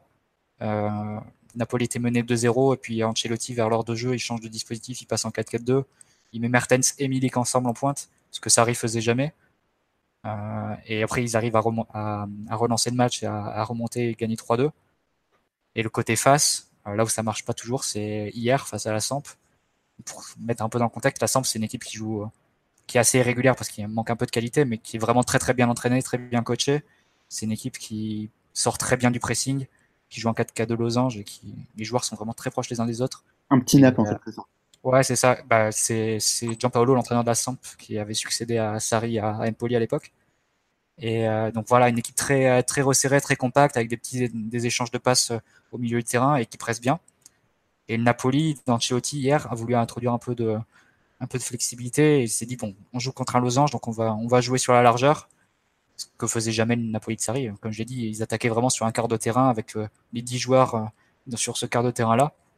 Et donc Ancelotti hier a mis les deux latéraux euh, projetés et écartés sur la ligne, Verdi pareil et, Insigne sur les côtés. Et ça n'a pas du tout fonctionné. Le Napoli a perdu ses repères avec le ballon, les repères des, trois, dernières années. Pas du tout su presser le- la Sampdoria qui s'est qui s'est euh, baladé un peu, qui a jamais perdu le ballon dans les zones compromettantes. Et au final, ça fait un score très très sévère et, la méthode d'Ancelotti est tout de suite remise en cause parce que voilà, on dit mais pourquoi vous vous touchez à quelque chose qui marchait parfaitement il y a pendant trois ans? Et, euh, Ancelotti qui doit justifier en disant oui mais bon déjà il n'y a pas Jorginho et puis deux j'ai été pris pour ça je, dois essayer d'améliorer des choses qui ont été faites par le passé. Et si Napoli se cassait un peu les dents en Europe c'est peut-être parce qu'il manquait d'adaptabilité donc c'est ce qu'il essaye de faire. Qu'il a voulu faire face à Saint-Pierre qui n'a pas marché donc euh, à titre personnel je m'attends face au PSG euh, Ancelotti beaucoup plus prudent euh, alors que Sarri aurait, joué la possession de balle euh, serait venu presser euh, et, aurait essayé de jouer dans notre camp. Je pense qu'Ancelotti va mettre en place une tactique beaucoup plus prudente, sachant qu'en face il a la, MCN et que grosso modo on l'a battu en compte l'an dernier avec le Bayern. Donc c'est un peu la, conséquence de ce remplacement et de changement d'entraîneur à Naples. Je pense qu'Ancelotti prépare quelque chose de, Napoli maintenant va s'adapter à ses adversaires. Alors qu'avant, c'était. Il y, a un point aussi à souligner dans le match avec le Napoli, c'est que c'est seulement le troisième match. Et donc, on joue l'aller, je crois, c'est à la mi-octobre. Donc, c'est dans un mois et demi, il a le temps de changer beaucoup de choses. Hein. Ouais, le premier match contre le Napoli, c'est même le 24 octobre. Il y a une, euh, une, variante qu'il a introduite, c'est pour remplacer Jorginho devant la défense, il a essayé Amsic devant la défense. Euh, bon, parce que c'est un peu la lubie d'Ancelotti. Euh, à chaque fois qu'il rejoint un club, il essaye de replacer un milieu de terrain devant la défense. Il avait fait à Paris avec Bodmer. Il a fait au Real avec Kroos. Il a fait euh, au Bayern avec Thiago Alcantara. Enfin, il fait ça à chaque fois pour essayer de reproduire un peu avec Pirlo. Bon, sait que ça marche pas trop. Hein. Il n'a plus vraiment de, gaz et de jus. Ça fait un an qu'il est sorti à tous les matchs à, l'heure de jeu. Donc on verra ce qu'il propose face à Paris, mais je pense qu'il sera plus Diawara et plus dans un contexte physique défensif hein, côté Ancelotti. Et puis l'autre vraie nouveauté aussi pour, euh, pour Ancelotti, c'est que là où Sarri faisait jouer euh, Mertens, pardon, indiscutable en, en faux neuf, euh, Ancelotti, lui, son neuf, c'est clair, c'est Milik, et je pense qu'il va, il va remettre Mertens, Mertens pardon, en, en, en 9,5, en, en 10, juste derrière, euh, juste derrière Milik. Et, et, le vrai patron pour moi, pour Naples, c'était déjà le cas sur le Napoli du, euh, de Sarri, c'est Alan quand Alan, quand Alan est dans un grand jour, euh, en général, ça se passe très bien pour Naples. Et si Alan coule, bah, c'est un petit peu toute l'équipe qui coule avec lui aussi. Il bah, faut dire ce qui est, c'est que Napoli, c'est une équipe qui a des joueurs moyens plus, on va dire. Je pense qu'il n'y a aucun joueur du 11 type que tu mettrais dans les 10 ou 15 meilleurs du monde à, leur poste. Et ceux qui s'en rapprochent le plus, c'est Koulibaly en défense et sans doute Alan dans ce rôle de, milieu harceleur euh, qui projette aussi. Ouais, box to box. Et ça fait un an que Alan et Koulibaly sont les meilleurs joueurs du Napoli. Donc c'est c'est ceux qui sont le plus proches de, du top niveau, mais il faut dire ce qui est, c'est que c'est des joueurs qui ont largement surperformé grâce au système Sarri, euh, qui grosso modo leur tenait la main. C'est un système qui laissait très peu d'initiative aux joueurs et qui leur donnait, qui leur dictait les options de passe. Et comme il y avait Jorginho pour, pour organiser le tout, enfin, grosso modo, euh, c'était des joueurs qui étaient pris par la main. C'était qui ont surperformé, je pense, grâce au système Sarri et grâce à la présence de Jorginho. Donc, euh, face à avec Ancelotti et face à Paris, normalement tu dois tu dois ressentir un peu plus la qualité technique, l'écart de qualité technique, pardon. Mais il y a aussi le facteur Ancelotti qui est un excellent entraîneur et qui sait très très bien préparer ses, ses rencontres hein, de façon ponctuelle. Voilà, bon, je pense qu'on fera difficilement plus complet. Euh, si, si, vous voulez donner vite fait la, compo de base, on va, on va repartir sur le 4-3-3, puisque pour l'instant, il l'a pas trop touché. Bah, la, la, grande inconnue, là, c'est le gardien, en fait, Anna, parce que euh, Rena est parti euh, faire un dernier gros contrat du côté du, euh, du Milan. Du coup, ils ont recruté trois gardiens et les trois gardiens, pour l'instant, ils sont. Enfin, il y en a un qui est. Euh, qui est Alex qui, voilà, qui était censé être titulaire et qui s'est blessé cet été, donc du coup, il n'a pas encore joué. Ensuite, ils ont eu le grec de Ludinese, là, qui est un nom imprononçable, qui est. Qui est voilà, qui est bidon. Et, euh, non, non, mais il faut dire ce qui est. pareil, lui, il a vite dégagé, en particulier le premier match amical à, qui joue à, contre Liverpool, il en prend 5. Et puis ensuite, à Ospina, et je crois qu'il y a une stat qui est assez euh, hallucinante sur ce début de saison. Naples a pris 7 tirs cadrés tout le début de saison et ils ont pris 7 buts. Donc. 7 buts, ouais, c'est ça. Et donc, ils ont des gardiens bah, qui font pas d'arrêt, donc sachant que le titulaire, celui qui est recruté pour être titulaire, a pas encore joué. Donc, ça, c'est le premier débat. Pour le reste, sur, euh, sur l'équipe type, bah, ça va être simple c'est Koulibaly, Albiol, euh, Issa sur, à gauche. À droite, à droite. À droite, pardon. À droite. À gauche, c'est euh, Mario Ruiz, sauf que Goulam va revenir petit à petit, mais je pense pas qu'il sera rétabli contre le PSG. Alan Amsic. Je pense qu'il va faire jouer euh, Mertens en 9, Insigne, Caleron et puis Milik en pointe. Hein. L'autre option, c'est le, milieu à 3 et à ce moment-là, tu aurais peut-être Diawara, Zinski et Alan. C'est le milieu qui a été aligné hier. Donc bon, ça va dépendre un peu de, des options de match d'Ancelotti. Ouais, Après, globalement, on est... à cet instant, on est quand même d'accord que ce Napoli est quand même bien moins bon que l'équipe qu'elle était il y a un an. Quoi. Ah, euh, d'un point de vue quantité de jeu, qualité, oui, mais après, euh, ils peuvent s'adapter sur un match. Mais c'est clair mm. que c'est des joueurs, enfin, il y a un écart de niveau entre les joueurs du Napoli et les joueurs du PSG. D'accord. Ok. On va passer donc au deuxième adversaire de la poule, qui est le Liverpool FC. Euh, Omar, je te peux donner la parole sur Napoli parce que comme tu as compris, les deux étaient partis et ils ont été très complets. ils étaient très bons. Tu veux en parler ou tu ne les connais pas trop ou qu'est-ce qu'on j'en parle Bah ouais ouais, je peux en je peux en parler mais c'était pour moi le, le, pire adversaire qu'on puisse rencontrer à cet instant. De... Je crois qu'on en parlait en plus il y a quelques semaines sous forme de boutade en se disant imagine que dans trois semaines on va on va en field donc là pour le coup on va y aller on va y aller pour de vrai. Euh, l'équipe pour le coup c'est vraiment euh, renforcée je pense avec euh, les arrivées de Keita Fabinho Shakiri notamment. Donc ça c'est une équipe avec une Alisson aussi. Ouais Alisson notamment qui, le gardien leur ayant coûté cher c'est ça c'est une équipe qui a, qui a, très fortement dépensé cet été je crois plus de 180 millions d'euros et sur l'année civile, c'est aussi énorme ce qu'ils ont, dépensé pour, se renforcer. C'est un peu la deuxième phase du, projet de Klopp. Euh, après la, prise en main de son, effectif, des forces en présence, il a vraiment ciblé et, fait des gains de, qualité à des postes euh, très clés.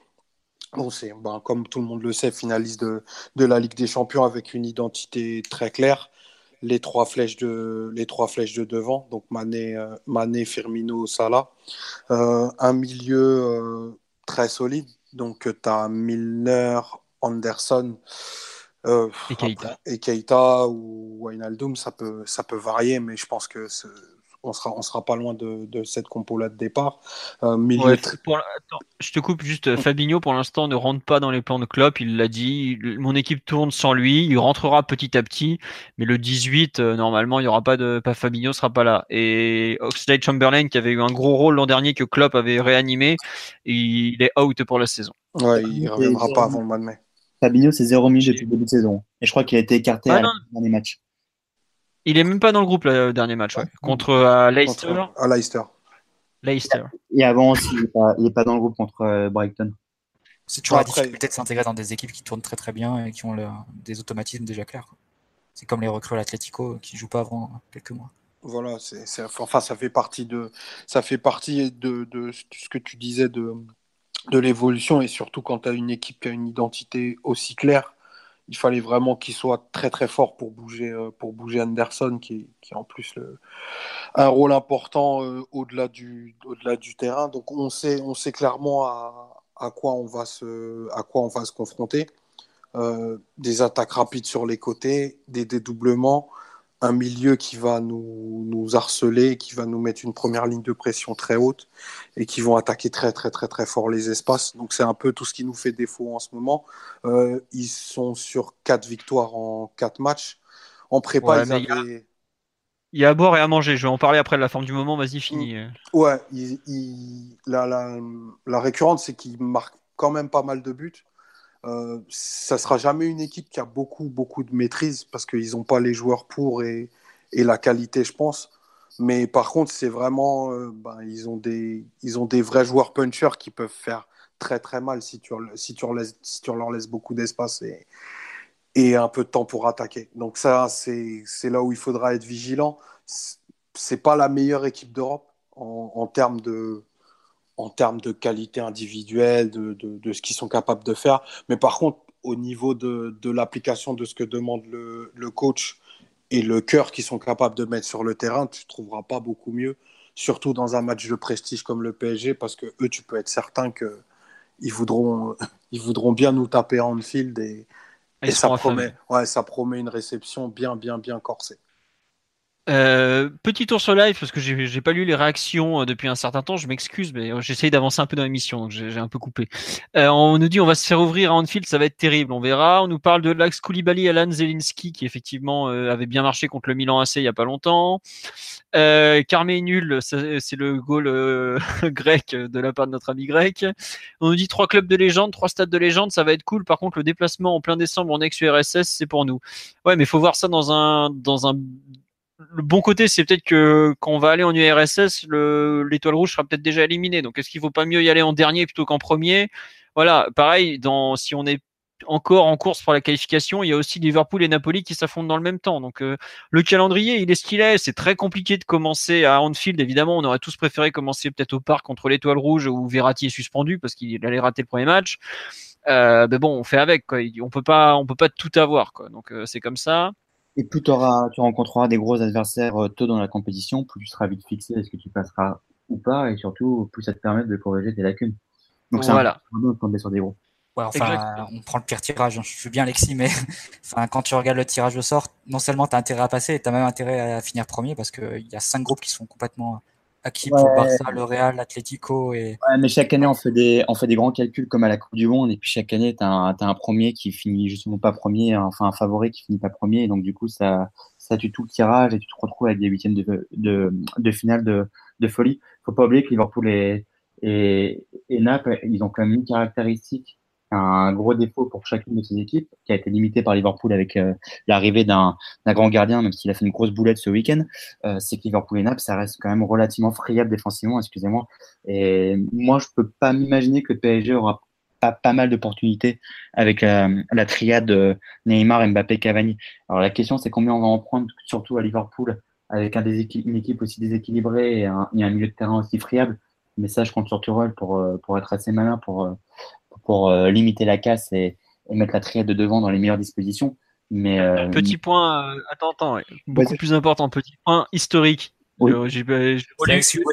Voilà, c'est sûrement pas l'URSS, c'est l'ex-Yougoslavie de Tito, tout ça, ça n'existait pas. La, la, Serbie n'était pas dans l'ex-bloc. Enfin, enfin, juste pour conclure, on, ne sculptine pas le, le, bloc équipe de la défense de la Juve et, le bloc équipe de l'Atlético qui est très friable en ce moment, mais qui voilà, qui historiquement est un des plus solides d'Europe ces dernières années. Donc, euh, donc voilà, c'est seul, la seule bonne nouvelle de jouer et Liverpool et Naples, sachant que Naples, euh, comme tu un très mal de décrire, Marty, est en, est en plein chantier. C'est que ces deux équipes qui voilà sont pas des références sur le plan euh, sur le plan défensif. Donc ça laisse quand même un vrai effort pour Paris. L'aspect l'aspect friable de, de Liverpool, je trouve qu'il a été bien gommé par, par les deux sauts de qualité qu'ils ont fait en recrutant Allison et, et Van Dyke. Euh, ils, ont des, ils ont des latéraux qui sont aussi très bons. Et c'est une équipe qui est capable de défendre ensemble très bas sur le terrain et en nombre. C'est, ça gomme, ça gomme certaines, certains manques de fiabilité. Je pense que tu penses à Lovren quand tu dis ça. C'est un peu à perdre sa place, que je pense que c'est Gomez qui va jouer à sa place. Qui ouais, qui je confirme que Gomez, la, la, charnière Gomez-Van Dyke est peut-être la plus grosse satisfaction du début de saison côté Liverpool. Hein. C'est du très haut niveau, hein, Van Dyke. Hein. C'est un super joueur, vraiment. Bah, il vaut sûrement pas 82 millions, mais, euh, mais c'est sûr qu'il a réglé beaucoup de soucis. Et en plus, ils ont, même si Allison a, a fait une vraie boulette, ça devait arriver avec euh, tous les risques qu'il prend euh, le pied avec ses, avec ses dribbles. C'est un, un, super gardien et, et que j'aurais volontiers recruté au PSG d'ailleurs. Et avoir un grand gardien, ça change pas mal de choses, c'est clair. C'est surtout une équipe qui, enfin, ils ont fait un saut de qualité individuelle parce qu'ils en avaient besoin, ils faisaient des erreurs un peu résiduelles comme ça. C'est aussi une équipe qui défend ensemble s'ils nous pressent et qu'ils nous mettent dans, dans nos 30 mètres, ben, tu auras beau avoir Neymar, Mbappé, tu vas pas te créer beaucoup d'opportunités. Hein. Parce que remonter ensuite tout le terrain, euh, si tu agresses au pressing, que, que, tu sors pas et qu'ils te font 20 minutes euh, comme tu as fait Nîmes, durant ces 20 minutes, on n'a fait aucun tir hein, face à Nîmes. après, je veux bien voir face à Liverpool. Surtout que Liverpool a une autre caractéristique. Tu prends les, les, les matchs qu'ils ont fait face à City, face à la Roma à domicile l'an dernier en Ligue des Champions, te torchent les équipes en 20-30 minutes. Ah City, ils, ils, entre, euh, ils mettent 3 buts en 20 minutes. Et la Roma, ils marquent 5 buts en une demi-heure, je crois. Comme ça. Ouais, ils, sont, ils, sont, ils sont capables de faire des temps forts de folie et de les, et de les concrétiser. C'est une, des, une des très fortes caractéristiques de cette équipe-là, c'est qu'ils ils ont une capacité à marquer des buts des fois avec rien. Et lorsqu'ils ont leur temps où ben, tu, tu, prends la tornade rouge, ben, des buts, t'en prends. Et, et ça, pour le coup, personne en Europe euh, l'année dernière leur a résisté. Mais Liverpool offre toujours un, temps faible à ses adversaires aussi, parce que justement, ils mettent une telle intensité. Si, entre guillemets, tu as réussi à limiter la casse, euh, parce que quand ils mettent l'intensité, euh, comme vous l'avez très bien dit, c'est vraiment la seule équipe au monde qui est capable de mettre une telle intensité et de te mettre un tel bouillon. Mais en contrepartie, voilà, comme physiquement, c'est pas possible de durer euh, tout match comme ça. Si jamais ils t'ont pas privé durant leur, leur temps fort, il te laisse toujours une, euh, Après avoir vu ce que Tube était capable de nous faire, comprends que je suis pas très serein d'imaginer bah, Mané, Firmino, Salah. Le RAL, euh, capacité de faire quoi. Le RAL l'a bien fait. Bon, évidemment, ils ont été bien aidés par euh, par l'ami Karius qui a fait une belle boulette. D'ailleurs, j'ai vu en Turquie pour son premier match aussi. Mais le RAL l'avait l'avait bien fait en, prenant un bouillon. Ils avaient pas mal résisté. La, la vraie question, c'est comment le PSG va jouer ce match tactiquement si tu vas pour jouer, c'est clair que tu vas prendre un bouillon parce que tu n'as pas le milieu euh, pour résister. Euh, le souci, c'est que ce PSG, on va en parler après, mais historiquement, depuis l'arrivée de QSI, il n'est pas, pas structuré pour défendre. Donc ça pose un vrai problème et, c'est clair que quand tu vois les, bouillons qu'on a pris dès quand il y a des équipes qui ont, une grosse intensité, les bouillons qu'on a pris au milieu, tu te dis qu'à Liverpool, euh, tu peux prendre un, un- un sacré ouragan. Mais, mais ça, José. Ouais, on t'entend plus parler, tu parles trop. Ah, pardon, excuse-moi. Mais enfin, voilà, j'ai fini. Tu parlais à côté du micro en fait. Bon, non, juste pour revenir sur Liverpool, si tu regardes la forme du début de saison, il y a quelqu'un qui demandait est-ce qu'ils ont gagné tous leurs matchs. Ouais, ils ont gagné tous leurs matchs. Ils ont joué, bon, ils n'ont pas eu un calendrier très difficile. hein. Ils ont joué West Ham et Brighton à domicile et ils se sont déplacés à Crystal Palace et à Leicester ce week-end. Donc c'est très, très, très. euh, Enfin, pour eux, c'est facile quoi. Après, dans leur match, si tu regardes, il y a quand même une, enfin, il y a une vraie euh, continuité dans le sens ils ont souvent fait des, très bonnes premières périodes mais des très très très bonnes premières mi-temps. Euh, en revanche, ils ont beaucoup de mal à tenir sur la durée. Euh, tu as souvent euh, des temps faibles, et dans ces temps faibles, actuellement, ceux qui les sauvent, par exemple, c'est clairement la défense centrale, Gomez, Van Dyke, qui est excellente, qui est la plus grosse satisfaction depuis le début de la saison, clairement. Mais s'ils nous mettent sous pression, comme ils l'ont fait par exemple contre Brighton il y a 10 jours en première période, quand on voit nous les premières périodes qu'on fait, quand on voit à quel point on n'est pas prêt, le match à Anfield, il peut être réglé à la mi-temps. Euh, parce que ils sont capables de mettre une intensité avec les deux latéraux qui percutent, ils percutent, ils percutent, les trois milieux qui mettent une pression monumentale. Euh, ils sont Surtout- capables de faire très, très, très, très, très mal à ce Paris PSG. qui euh, surtout que Paris a l'habitude de lâcher mentalement parfois et de craquer euh, et, de, et de, de lâcher un peu prise sur des périodes assez réduites. On a l'exemple du Real en tête où on prend les deux derniers buts, 2-1 et 3-1 dans les dix dernières minutes, mais surtout, enfin, surtout le but de 3-1. Quoi. Normalement, 2-1, c'est un résultat, tu peux t'accrocher, ce qu'avait dit d'ailleurs Emery dans une interview après. Normalement, 2-1, tu t'accroches, c'est pas un résultat mauvais euh, pour, pour aller au parc après, mais tu lâches prise et tu prends le troisième. Il y a évidemment l'exemple du, euh, du Camp Nou qui est un exemple extrême, mais c'est un peu euh, pour, euh, pour corroborer le, à la fois le manque de contrôle sur le terrain, le manque de contrôle technique. Euh, parce que bon, tu citais l'exemple du Real, Alexis, mais les milieux de terrain du Real, si tu, ils peuvent t'anesthésier un pressing comme euh, personne au monde. Cross Modric, euh, ça peut éloigner, euh, ça peut éloigner le danger pendant et faire retomber un peu le rythme du match, alors que Liverpool aime euh, accélérer. Et donc, t'as pas, pas le même contrôle technique pour, pour évacuer le pressing, et pas non plus le contrôle psychologique parce que t'as as montré ces dernières années que t'avais l'habitude de lâcher prise. Donc honnêtement, je veux bien être optimiste, mais tu joues l'une des huit meilleures équipes au, monde, une équipe qui est complètement candidate à, à gagner la Ligue des Champions en fin de saison, même titre que toi, au même titre que les trois Espagnols, City, le Bayern et la Juve. Et ça va être très très compliqué. Enfin, après, ça préjuge en rien de la suite. La Juve avait pris 3-0 face au Barça euh, l'an dernier dès le premier match, et c'était bien repris par la suite. Mais bon, ça peut, euh, les choses peuvent dégénérer quand même. Il faut être prudent. En fait, c'est- juste l'instant de la rencontre qui fait que ben, tu peux pas pousser à, à l'optimisme parce que 90% de l'équipe qui jouera à Anfield, tu l'as vu samedi. Et les, les- les déficits de structure, ils seront probablement pas réglés. Et en face, tu as une équipe qui a toutes les armes pour te détruire là où vraiment tu es, en difficulté. Tu vois, les, Tu les, peux les, les match-ups que tu vas avoir, euh, les face-à-face sur les côtés, c'est enfin, c'est terrible. Quoi. Ouais, mais t'es On- pré- bah, prévenu. tu as hein. globalement ton arrière gauche que t'as pas récupéré qui va jouer face à Mo Salah qui est peut-être euh, qui était le meilleur joueur de première ligue l'an dernier qui a été un des joueurs de la saison qui est déjà pas mal même si j'ai- voilà tu as euh, un neuf qui décroche souvent et, euh, bien qui est euh, Firmino c'est typiquement le genre de truc où quand t'as pas de culture défensive tu sais pas le gérer entre la défense et les milieux de terrain ça te tombe bien tu vois Rabiot il sait pas très bien se placer Marquinhos il, découvre le poste et on, bah, bah c'est tout on a fait le tour et à droite, tu as Thomas Meunier qui arrive déjà pas à gérer certains mecs, un Marcus Thuram qui va se retrouver face à Sadio Mané, qui est tout ce qu'il déteste. Un petit gabarit qui a du feu dans les jambes. Ok, bon bah voilà. Ouais. Euh, tu peux pas, en termes, ouais, comme tu dis, en termes de match-up, tu peux pas trouver pire. Ils vont nous presser de jusque, alors qu'on a bien vu qu'on n'arrivait pas à sortir le ballon. Bon bah voilà, ça va être compliqué. Après, euh, comme je dis, euh, Liverpool euh, dans les temps faibles, c'est la défense centrale qui les sauve en général.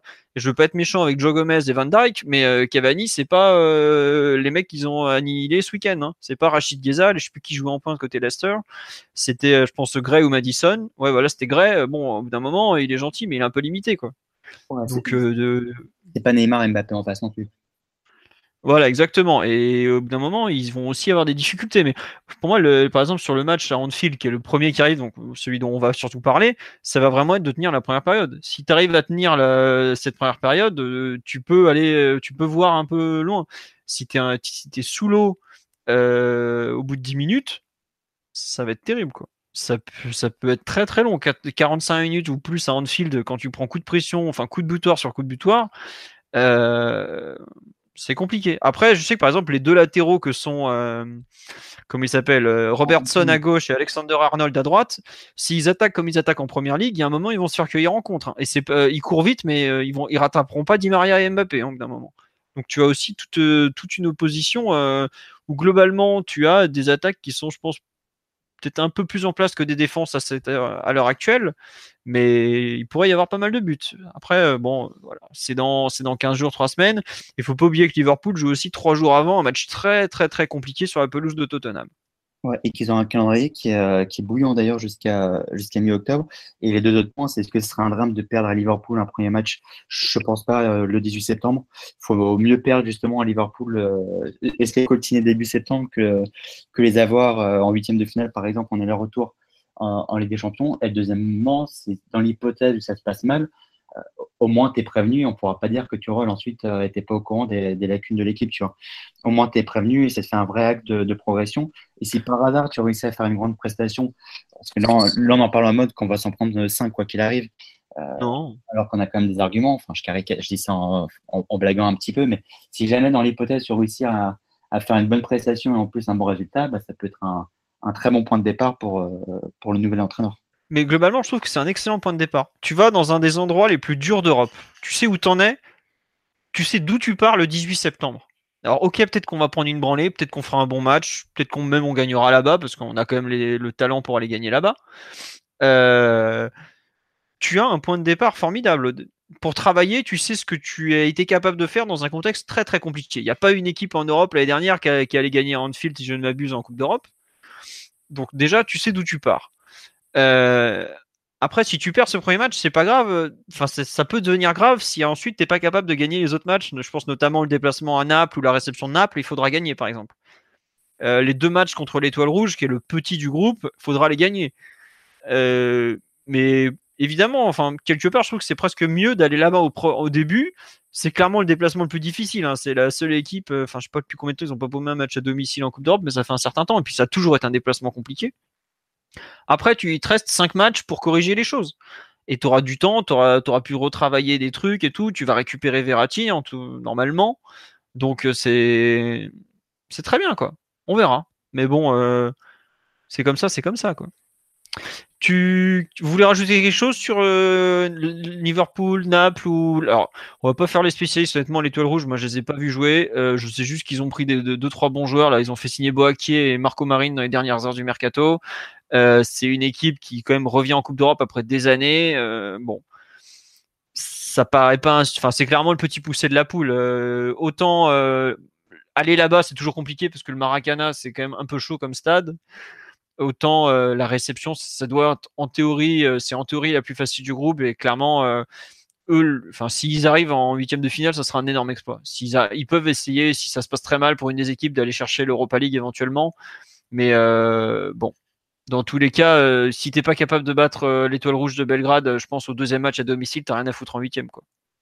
Donc voilà. On nous dit, on se plaint sans arrêt du niveau de jeu en Ligue 1 pour se jauger. On va pas cracher sur un groupe qui permet de se tester, d'éviter l'excès de confiance ou d'engranger une confiance justifiée.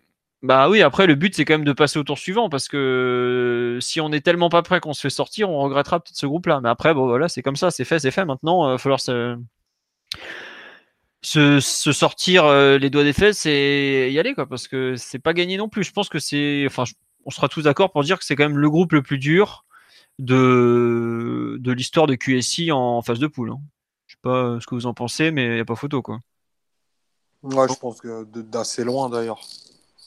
Enfin, c'est, c'est, le plus dur aussi parce que c'est le moment où on démarre la Ligue des Champions, où on part du plus loin quoi, en termes de, de niveau de jeu et de, et de certitude. Bah ouais. Il y a aussi ça qui, qui rentre en ligne de compte et, et le fait de jouer ben, tout de suite Liverpool, qui est le dernier finaliste, ben, ça, ça relève tout ça. Quoi. Après, c'est, pour le coup, c'est vrai que c'est un super match à jouer parce que ça sera un acte fondateur, quoi qu'il se passe. D'accord. Euh, j'ai mis dans les thèmes, est-ce que le PSG est toujours le. Est-ce que le PSG est, pas, est toujours, parce que j'ai mis. Enfin, on a été quand même tiré chapeau 1, donc techniquement, on est censé être la meilleure équipe. Est-ce que le PSG est le favori du groupe pour vous à cet instant? Non, euh, non, bah non, on vient de le dire, enfin on vient de l'expliquer. Euh, Liverpool est une équipe beaucoup plus prête et mieux préparée à l'heure actuelle que n'était le PSG. Donc, en plus Liverpool, je le rappelle, est finaliste en titre de la Ligue des Champions. Hein. ce dit en passant que nous, on n'a même pas encore fait une seule demi-finale de Ligue des Champions depuis l'arrivée de, QSI. Liverpool est à l'heure actuelle clairement le favori du groupe. Mais ensuite, Paris doit passer parce que pour le coup, autant tu peux justifier une élimination contre Liverpool, autant contre euh, ce Naples qui est, en, qui en chantier et qui rouvre un, nouveau cycle, tu dois terminer devant normalement. Ok, les autres, vous partagez cette analyse de comme quoi Liverpool est le favori du groupe, même étant issu du chapeau 3 Oui, je pense aussi. Enfin, tu seras pas favori à, Anfield et on sera plutôt dans la posture de l'équipe qui devra s'adapter à l'autre, je pense. Donc ça, quelque part, ça, ça, règle un peu la question du favori. Et comme l'a dit Alexis, par contre, c'est, c'est obligatoire de, passer le groupe, ne serait-ce que pour des, raisons euh, d'image et des raisons financières aussi, euh, des raisons qui peuvent impacter aussi le futur de certains joueurs qu'on aimerait bien revenir aussi. Donc euh, non, c'est la difficulté de ce groupe. La qualification risque de jouer à peut-être 10, 11 points, 12 points. Il faudrait être très très bon et, et enfin, chaque match sera un combat et il faudra vraiment rien lâcher et gratter les points là où tu peux les gratter. Pas faire d'erreur. Enfin, l'Atletico l'an dernier, ils, sont, ils ont aussi eu un groupe difficile avec la Roma et Chelsea et ils perdent le groupe sur deux matchs nuls à Karabag. Clairement, ça, sera, ça peut jouer aussi là-dessus. Donc, euh, chaque match va être difficile et, et mais Paris n'a pas le choix, il faut passer.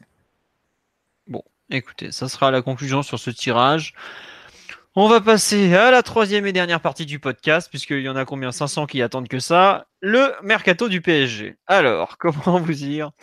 J'ai découpé euh, en trois parties en gros. On va faire un bilan global pour commencer.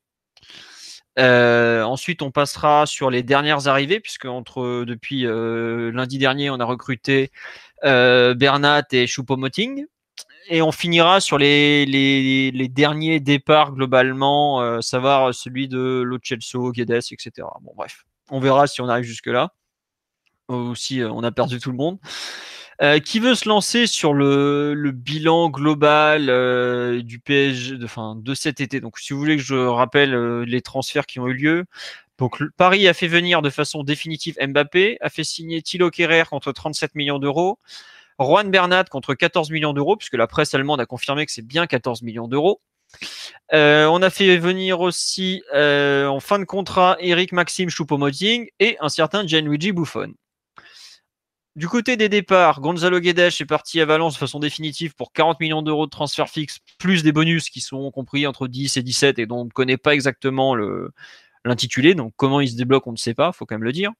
Javier Pastore, 24 millions à la Roma. Yuri Berchiche, 24 millions Athletic euh, Bilbao. 10 millions environ pour Hudson Edouard au Celtic. 5 millions pour Iconé à Lille. 2 millions de prêts de l'Ochelso plus une option d'achat qui serait entre 25 et 30 selon les sources. À voir. Euh, Krikoviak prépayant d'un million d'euros qui se transformera en transfert à la fin de la saison s'il a joué plus de 20 matchs à 11 millions. Bon, il en est déjà je crois, à 3 matchs joués, donc ça va être vite vu. On a prêté Kevin Trapp à l'Eintracht Francfort. On a libéré Baebek pour le FC Utrecht.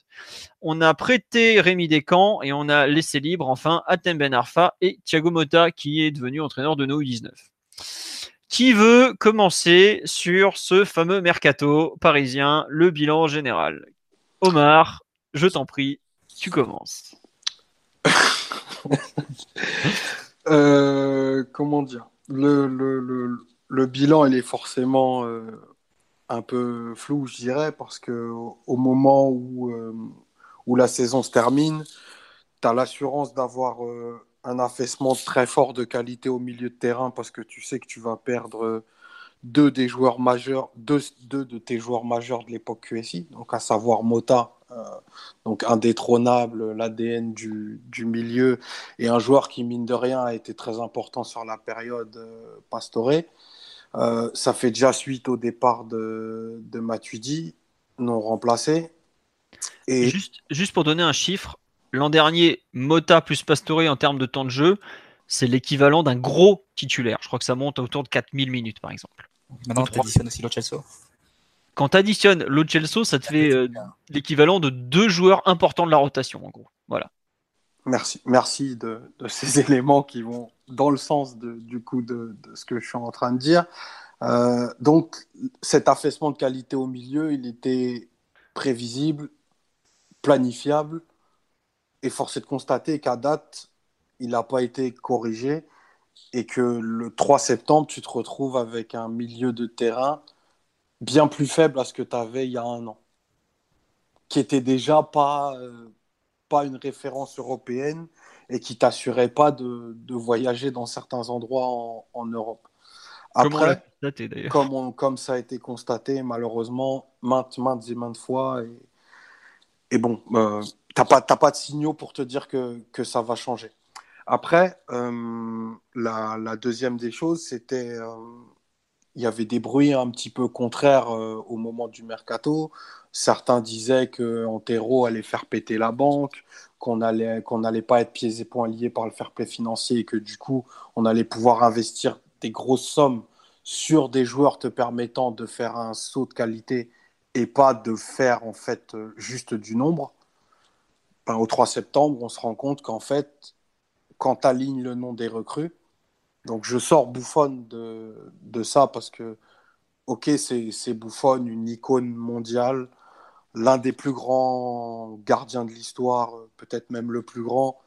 Il n'en reste que c'est un joueur, il n'empêche que c'est un joueur de 40 ans, plus ou moins en déclin sportivement, qui sort d'une saison à autour de 30 matchs, qui a connu des blessures et qui ne nous donnera pas ses meilleures années.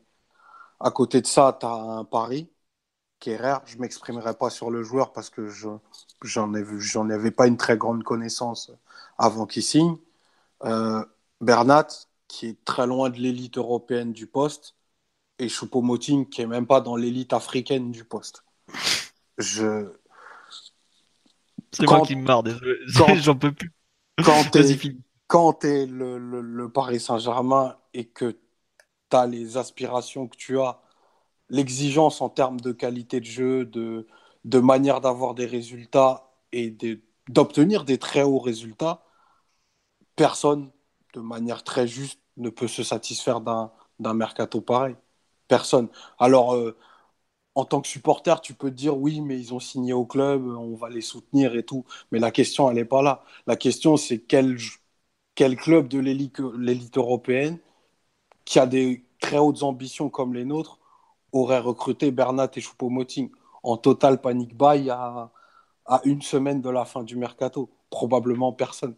Donc ça, ça met des problèmes de, de planification.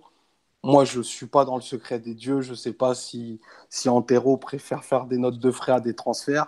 Mais la réalité, c'est qu'au 3 septembre, je reviens là-dessus, le mercato, il est plombé tu sais que tu vas, tu vas vivre une saison sur les miracles de Mbappé, Neymar et, et ceux du coach et ça ira pas plus loin.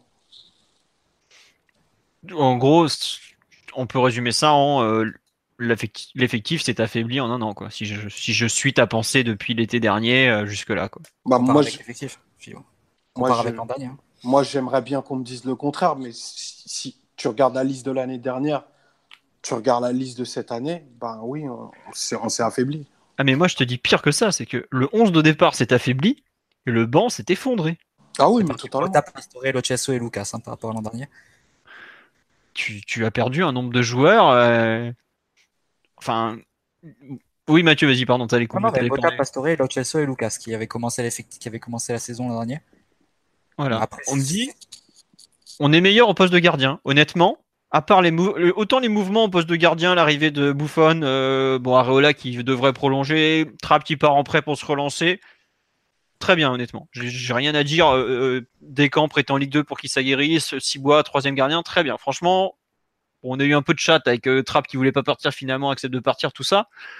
Mais alors pour le reste, c'est effroyable ce qu'on a fait. Il y a un quatrième défenseur central qui est arrivé, c'était un, un mouvement à faire.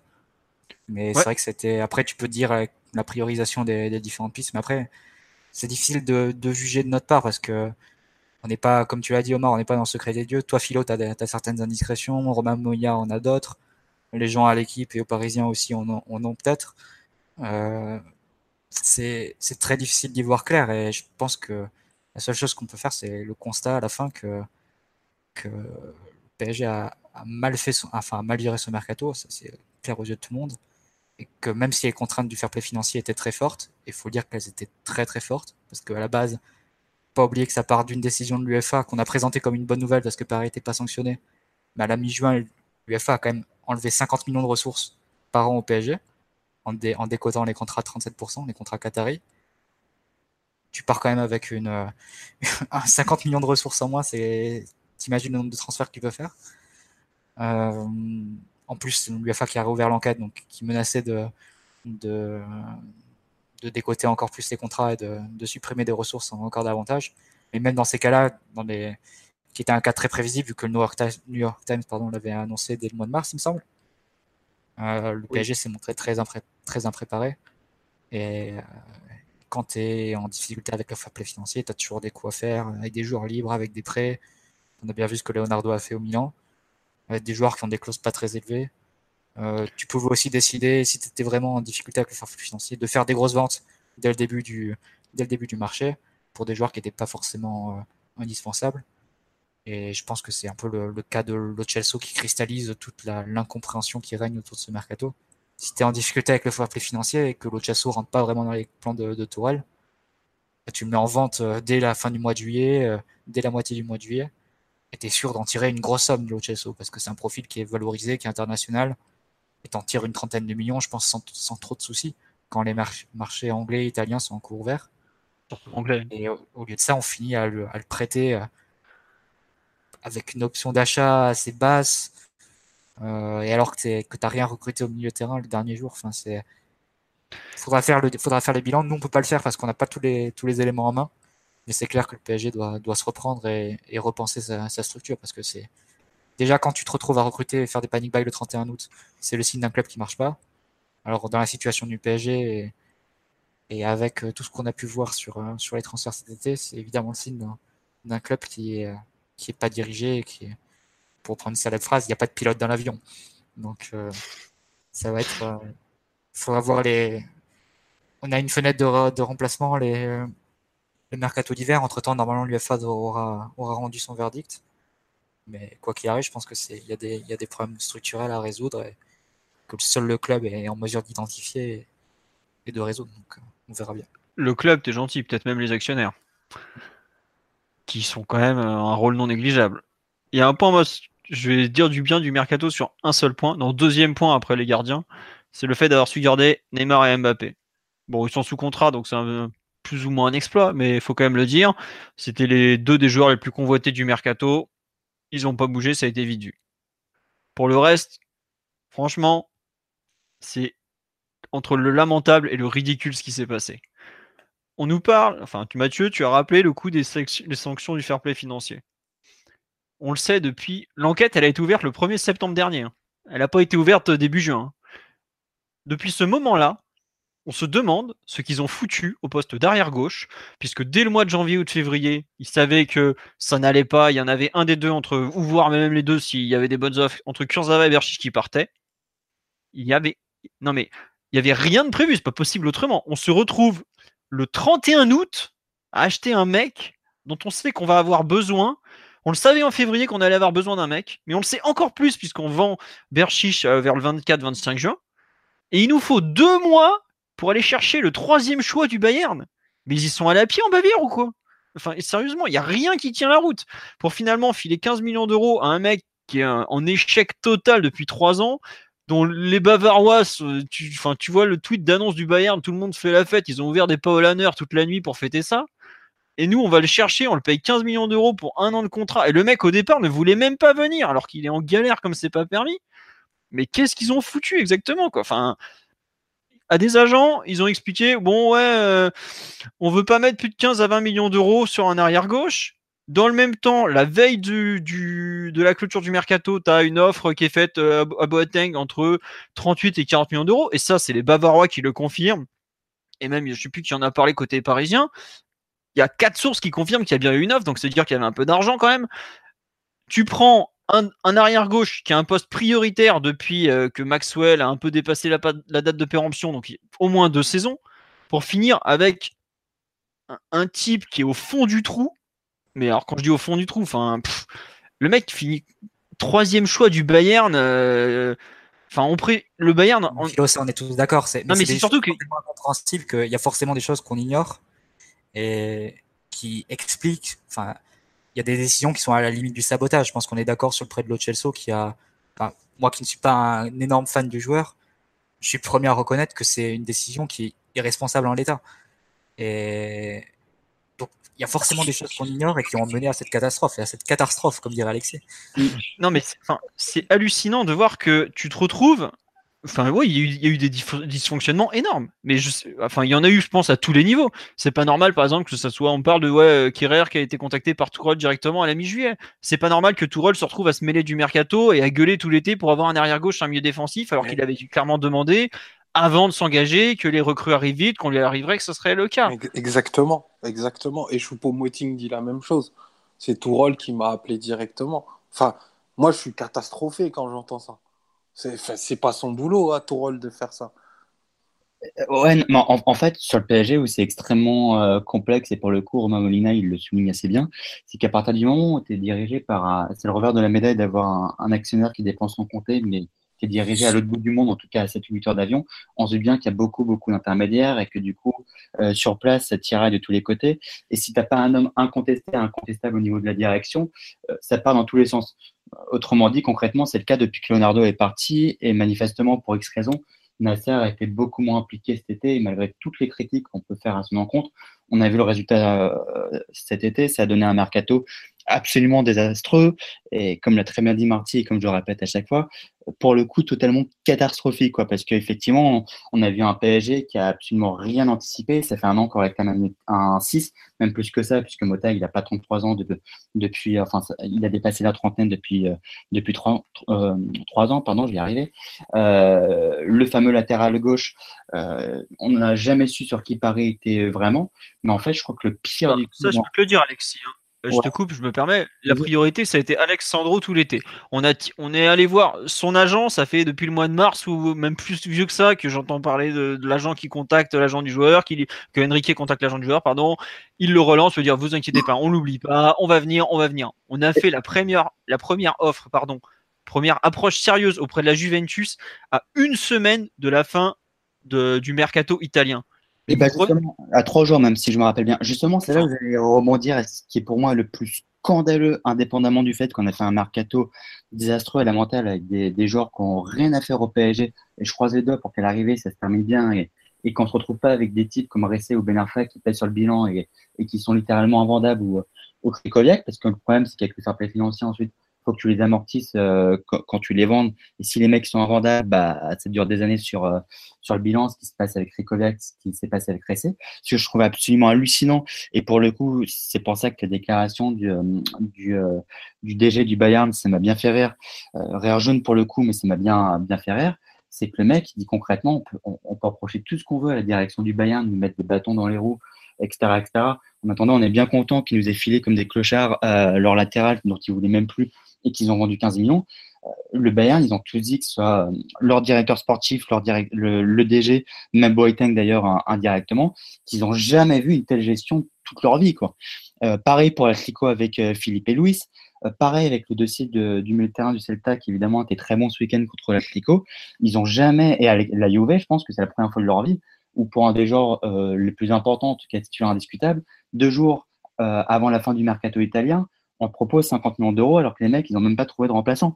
Enfin, dans, quel club au monde, dans quel grand club au monde, tu vois une gestion comme ça, quoi? Et à la Valence aussi, c'est plein. Ouais, Valence aussi avec euh, le. Ah oui, parce qu'en plus, euh, je vais être obligé de, me faire plaisir dessus. Mais le pompon, franchement, c'était la gestion du cas Guedes. Guedes, on t'a expliqué tout l'été, en gros, que le mercato du PSG, ça dépendait que sur lui. Alors, il est vrai qu'à mon avis, le, fait qu'il y ait eu le, le vol-face euh, de, de l'UFA sur le fair play financier, ça a évidemment changé beaucoup de choses. Mais Guedes, pour le coup, là, c'est masterclass de d'Enrique, de Apéro Enrique, comme je l'appelle. Ça fait deux mois. non, mais concrètement, ça fait deux mois que tout le mercato du PSG, on sait qu'il ça va reposer uniquement sur la vente de Guedes. Parce que voilà, tu as l'UFA qui a changé d'avis, parce que tu as, déjà bouclé euh, Yori, c'est une vente franchement miraculeuse d'avoir réussi à récolter 30 millions d'euros. Grosso modo, ton mercato, à partir du moment où l'UEFA te disait, bah voilà, euh, finalement, on change la, donne, tu trouves ça juste ou pas le timing est probablement scandaleux, mais ça c'est encore autre chose. Tu sais que ton mercato, il va reposer uniquement sur, euh, sur Guedes. Et qu'a fait ce, génie d'Enrique? Il a négocié jusqu'à la dernière seconde, donc jusqu'à trois jours du mercato, où grosso modo tu devais faire deux recrues avec lui.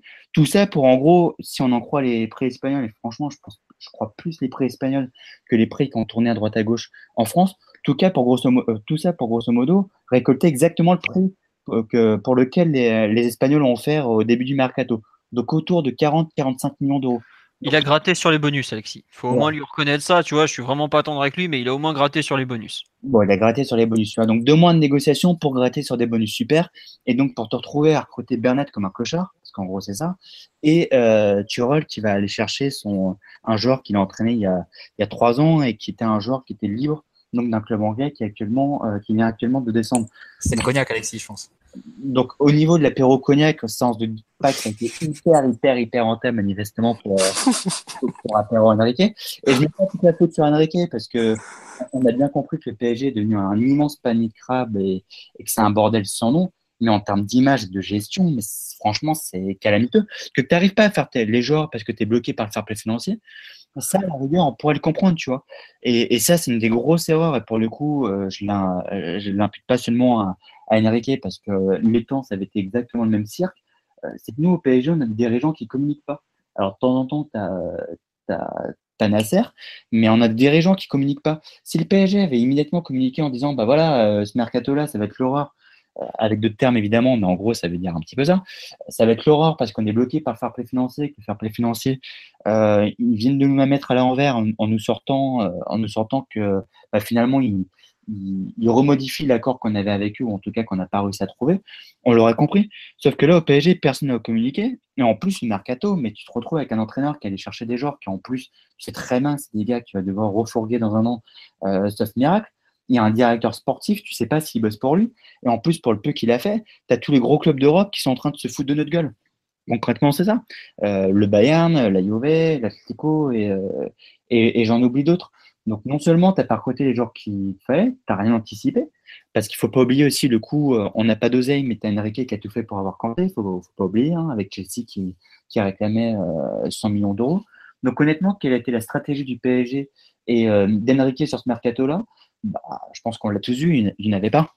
Bah, en en fait, avait plus qu'il n'y en avait pas, c'est que tu as l'impression que. Enfin, quand tu finis à acheter Bernat le 31 août, en négociant avec un club qui, quand même, te t'a envoyé chier, euh, se fout de ta gueule régulièrement et, et tente que d'une chose, c'est que tu en prennes plein la gueule avec l'UFA, c'est qu'il y a un gros problème. Tu dois jamais te retrouver le 31 août à négocier Bernat quand même. Après Bernat, il avait été, c'est une piste qui a été lancée euh, mi-août, parce que rappelez-vous quand Philippe et Louis ça sort par la Cadet Ouais. Nasser ou par Ouais. El Mundo, la Cadet Nasser dit tout de suite, euh, c'est ils étaient en train de faire Bernat et Philippe et Louis a répondu à, à leur offre qui datait de deux semaines précédemment, donc fin juillet, euh, finalement après la Super Coupe. Où il Ouais, était ouais. remplaçant. Et, le- et le Euh, pire, c'est que, le PSG est content de recruter Bernat pour 15 millions en mode ouais, on a fait euh, Enrique, je suis sûr qu'il est content, qu'il se dit putain, on a fait une bonne affaire. Ne le prends pas pour un idiot, Alexis. Au bout d'un moment, il est peut-être pas Bernat. très honnête, mais il est pas complètement con. Il Non, sait non, très bien ouais. qu'il a fait un mercato dégueulasse, le mec. Attends, attends. Il, Bah, il est dans le bus depuis 25 ans. S'il est passé de réd- de rédacteur du magazine de Porto à vice-président, il sait comment ça marche. Il sait très bien qu'il a fait de la merde, ou enfin en tout cas qu'il sait très bien que le PSG euh, c'était n'importe quoi. Euh, T'inquiète, il le sait qu'ils ont fait n'importe. c'était le sixième, septième choix en fait, parce que si tu comptes Alexandro, Wendel, Guerrero, Philippe et Louis qui ont tous été contactés avant lui, je n'oublie peut-être. Danny Rose aussi peut-être? Moi, j'aimerais bien qu'on On m'explique. est, on est des habitués des sixième ou septième choix en même temps, donc à Ah, mais un moment, faut je pas être dis. surpris. Non, mais À cet instant, Bernat, c'est le Ressé 2018. C'est un mec où tu t'es, vu que t'as fait que de la merde en amont, bah, tu te retrouves à prendre les poubelles de, de ce qui traîne. Mais après, RSC, tu vois, c'était, enfin, pour moi, c'est ce qui fait que le mercato 2018 est largement pire que le mercato 2016. Et pourtant, à l'époque, Philo, on disait, on n'était pas chaud pour Krikoviak, pas chaud pour Bernarfa. C'était des besoins qui correspondaient à une euh, certaine logique. Meunier, tu avais besoin d'un, latéral droit et c'est plus- plutôt une bonne recrue, quoi qu'on puisse dire sur lui. Et je Oui, pas- pour je le prix. On n'est pas fan, on l'a régulièrement taillé, mais pour 6 millions d'euros, il est largement rentable. C'est très bien. Krikoviak, pareil, à l'époque, Philo, on était dubitatif sur son intérêt, mais pour le coup, c'est le PSG qui avait vraiment ciblé le besoin d'un joueur défensif au milieu de terrain, notamment dans le vue du, d'un passage en 4-2-3-1. Et après, devant, bah, Ben Arfa, c'était une, une opportunité. Beaucoup de supporters étaient pour à l'époque, pas nous, Philo. Et, euh, et après, Ressé, bah, c'est à la fin, le début du mois d'août, tu avais des doutes sur ton attaque. notamment sur Cavani, et tu cherchais un, joueur qui puisse jouer un peu, à peu près partout. Et tu fais ce, deal avec Ressé. Mais là, quelque part, ça répondait à des besoins. Après, tu peux dire que les joueurs sont mal ciblés et n'ont pas donné satisfaction, c'est clair et net. Mais, mais là, Bernat, c'est. Enfin, là, il y a un truc. On lui donne que 3 ans, on lui donne que 3 ans de contrat, après tout, ça veut tout dire. Non, mais, ans. Non, mais que 3 ans, euh, Marty. Que 3 ans. pour un mec, pour un mec oui, mais on, l'a récupéré dans la poubelle. dans la poubelle, vraiment. Il était dans la poubelle au fin fond du Bayern. Il était cette année, ils n'avaient aucun rôle pour lui. Moi, j'ai trois questions à vous poser. C'est qui a voulu euh, Turel, si, si euh, pardon, s'il a vraiment voulu prendre Bernat à la place de Philippe et Louis? Oui. attends, on va s'arrêter à cette question. Je peux déjà te le dire. Oui, c'est clairement plus un choix. Euh, Enrique, était plus, penché plus vers Philippe et Louis. Tourelle pensait plus pour Bernat, notamment parce que c'est un joueur plutôt beaucoup plus offensif. Et quand tu vois la liste des arrières gauche qui ont été pistés, je sais pas que franchement, la fin du mercato au PSG, c'est un énorme bordel avec des luttes d'intérêt personnel dans tous les sens. C'est pas pour rien que l'Ochelso dégage, c'est pas pour rien que Bernat arrive, que Choupo-Moting arrive. Tu vois derrière, tu vois derrière le joueur qui était derrière, quel mouvement. Et c'est déjà honteux qu'on en arrive jusque-là parce qu'on n'a pas été foutu de se préparer la chose en amont. Alors que pour une fois, l'entraîneur, on le connaissait depuis le mois de mars. Le directeur sportif, c'est le même depuis un an. On ne sait pas ce qu'ils ont foutu, mais c'est un scandale. Mais un mec comme Bernat, il est là parce que ça correspond plus à un joueur offensif et savoir que Tourelle voulait un arrière-gauche offensif. Tu penses que le PSG aurait été prêt à. Parce que le PSG a fait qu'une seule offre à l'Atletico, une offre de 5 millions d'euros? Euh, moi, j'ai même entendu pire que ça que le PSG a demandé à l'Atlético de libérer Philippe et Luis. Non, mais c'est effarant, c'est pas possible. Donc, tu, penses vraiment que le PSG, si Tourelle avait donné son aval, aurait été, euh, donné, aurait été prêt à mettre 20 millions d'euros sur Philippe et Luis ou 25 le, budget prévisionnel était sur le poste de l'arrière gauche, moi j'ai entendu de la part de quelques responsables du PSG, entre 15 et 20 millions d'euros pour l'arrière gauche. en gros, c'était. Parce que Bernat, c'est 15 millions amortis sur 3 ans, donc 5 millions d'amortissement par an. Philippe et Luis aurait été amorti sur 2 ans, donc bonne dizaine de millions d'euros. Et tant plus ses salaires aussi. Hein, et, plus des salaires qui est plus haut. Et, deuxième question pour vous, comment on explique, en, en, entendant à droite à gauche, que le PSG était bloqué par le papier financier, ou en tout cas très limité, comment on explique alors qu'ils auraient vraiment offert 38 millions pour euh, Boyten, euh, qu'ils étaient prêts à offrir, enfin qu'Enrique a négocié pour camper pour euh, autour de 100 patates. On n'a pas les réponses. Non, non. Enrique, il a pas, enfin, il n'y a jamais eu d'offre à Chelsea parce que ça a toujours été clair que Chelsea, le joueur n'était pas en vente. Ouais, mais il a, il a quand même, il a tout fait pour le faire venir, sachant que tout le monde savait, ou sinon il est vraiment encore plus perché que ce que je l'imagine, que quand Chelsea allait demander au moins entre 80 et, et 100 patates. Alexandro imaginait que la Juve, la Juve allait nous filer en prêt, à moins d'être complètement crétin, et j'ose espérer qu'Enrique et la direction du PSG euh, l'est pas, et j'imagine qu'ils le sont pas. Tu sais très bien que Alexandro, c'était minimum autour de 45-50 millions d'euros. La Juve a toujours fait filtrer un prix en gros entre enfin l'agent, enfin la, Juve via l'agent plutôt a toujours fait filtrer un prix entre 45 et 50. Après Philo l'an dernier la Juve a refusé 65 de Chelsea. Hein oui, je sais, mais cette année, ils, avaient à peu près un accord. Euh, enfin, ils s'attendaient à ce que le joueur parte et la Juve n'était pas contre une belle vente, en gros. Quoi. Et le joueur euh, n'avait pas voulu s'engager personnellement et dire bon, bah moi, je veux y aller. Mais il l'a pas fait parce qu'à aucun moment, il était sûr que le PSG allait suivre derrière. Tu vas pas t'engager et dire à ton club bon, vous êtes gentil, euh, moi, je me barre. Si derrière, les mecs, ils font en fait, on a oublié de te dire on va pas venir te voir, tu te démerdes. Tu, tu vas pas, enfin, il va pas se mettre en porte-à-faux avec, avec un club où il a encore deux ans de contrat, où il y a une bête d'équipe comme euh, voilà, qu'au bout d'un moment, euh, c'est à Paris de bouger aussi. Quoi. Bah, Philippe et Louis, ça fait un peu la même chose. Quoi. Je pense que Paris espérait vraiment que Philippe et Louis se bougent auprès de l'Atletico et disent je veux partir, comme ça l'Atletico leur faisait un prix et le libérer pour une somme symbolique ou le libérer même euh, tout court. Et Philippe et Louis, ça n'a pas fait non plus pas et Paris n'a pas insisté non plus. et, ça, on, et ça, on ça, tellement énorme.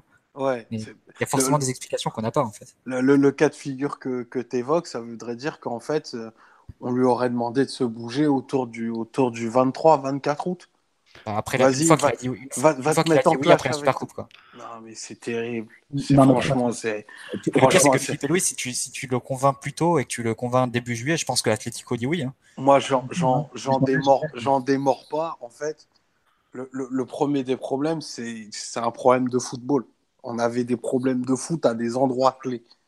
On a décidé donc sciemment de ne pas les régler comment derrière tu veux dire à ton coach on a des objectifs élevés, on est ambitieux, euh, on va aller chercher la Champions. Non, faut arrêter ces conneries-là.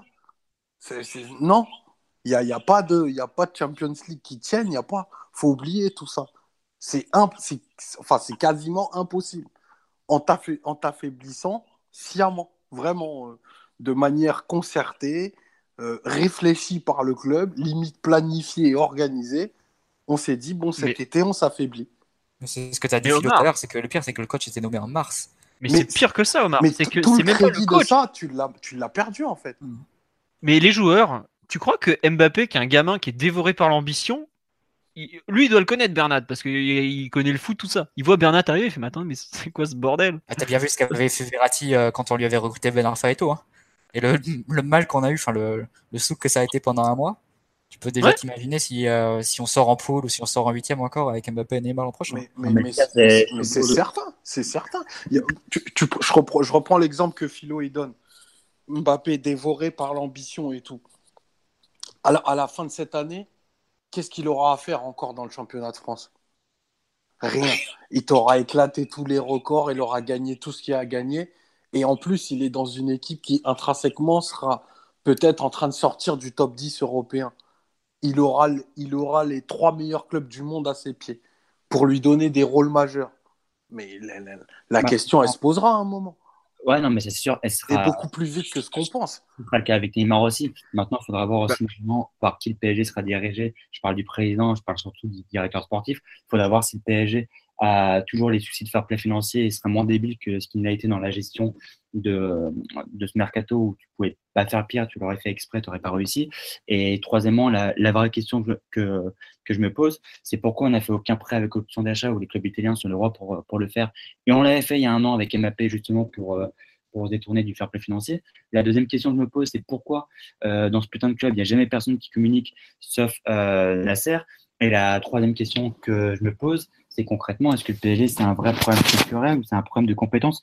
Parce que que le club se dirigeait à l'autre bout du monde, euh, honnêtement, on, on, voit bien le cas de la majorité des gros clubs, enfin de la majorité, j'exagère, mais les clubs anglais en particulier, euh, c'est rare que tu aies un président qui soit là au quotidien, ou un proprio en l'occurrence, qui soit là au, au, quotidien, mais à partir du moment Attends, Alexis, les proprios, ils sont peut-être pas là au quotidien, mais à Liverpool, City, euh, par exemple, ou pour citer les deux clubs qui sont les mieux gérés actuellement en, Angleterre, qui appartiennent à des capitaux étrangers, c'est très clair l'organigramme. Ben à City, ils n'ont pas fait les gogoles. Hein.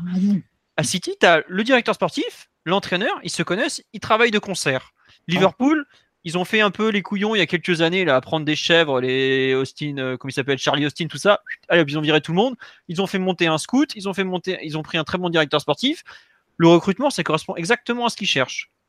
Au PSG, Liverpool, ils ont aussi pris un entraîneur quoi, qui incarne vraiment le projet. Oui. Non mais attends, qui a recrédibilisé le, club. Ils ont pris, ils ont pris un entraîneur, mais derrière ça suit tu vois, euh, depuis qu'ils sont arrivés, ils ne sont pas beaucoup plantés dans le recrutement Liverpool.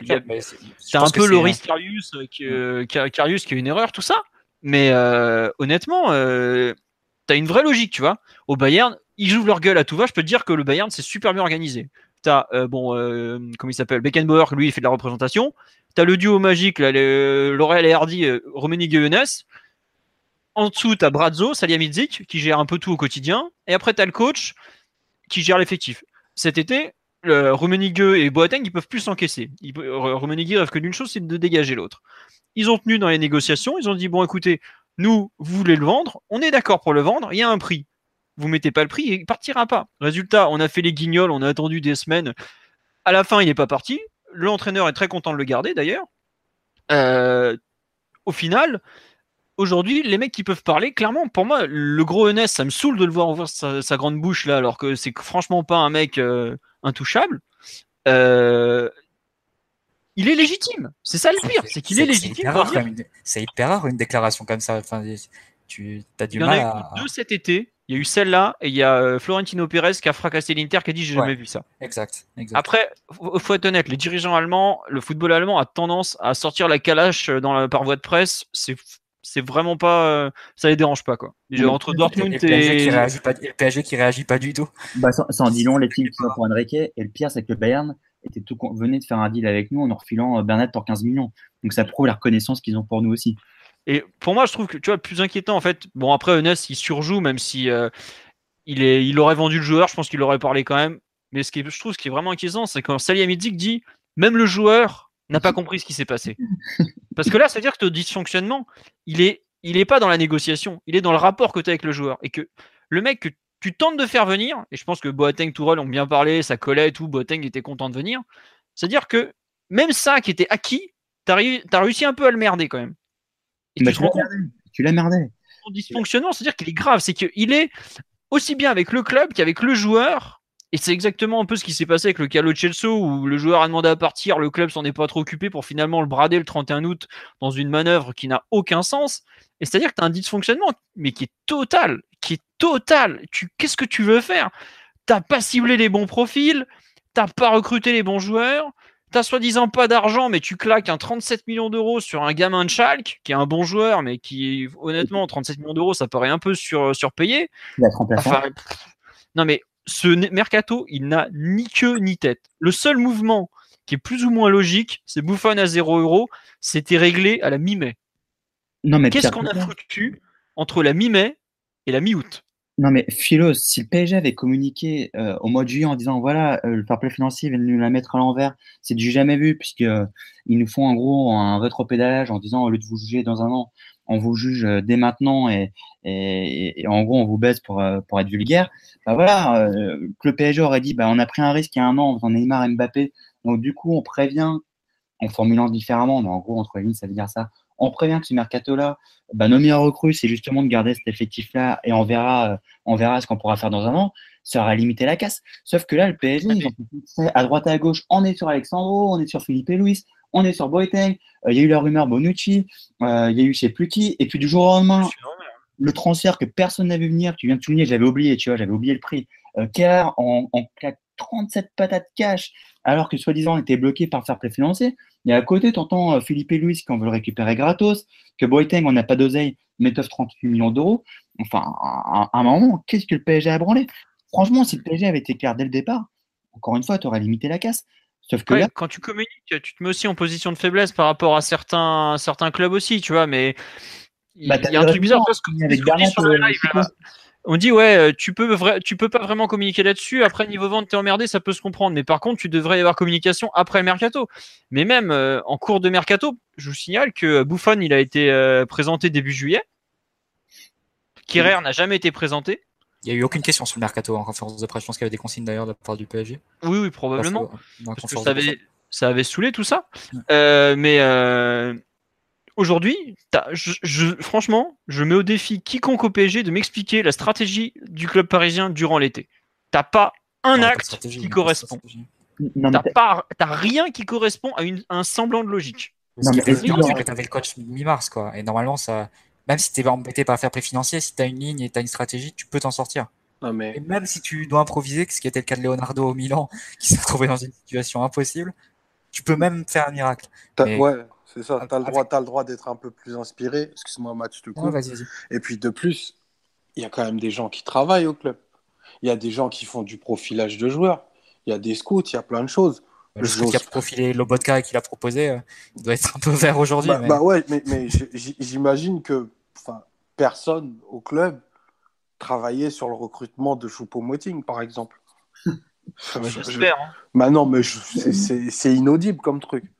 C'est-à-dire qu'il y a aussi tout un pan du club, c'est pas qu'ils servent à rien, c'est que dont, les, dont le travail et dont les, les options qu'ils proposent ne sont même pas écoutées, même pas considérées. les, les, dysfonctionnements, ils sont, ils sont à plein d'endroits. quoi.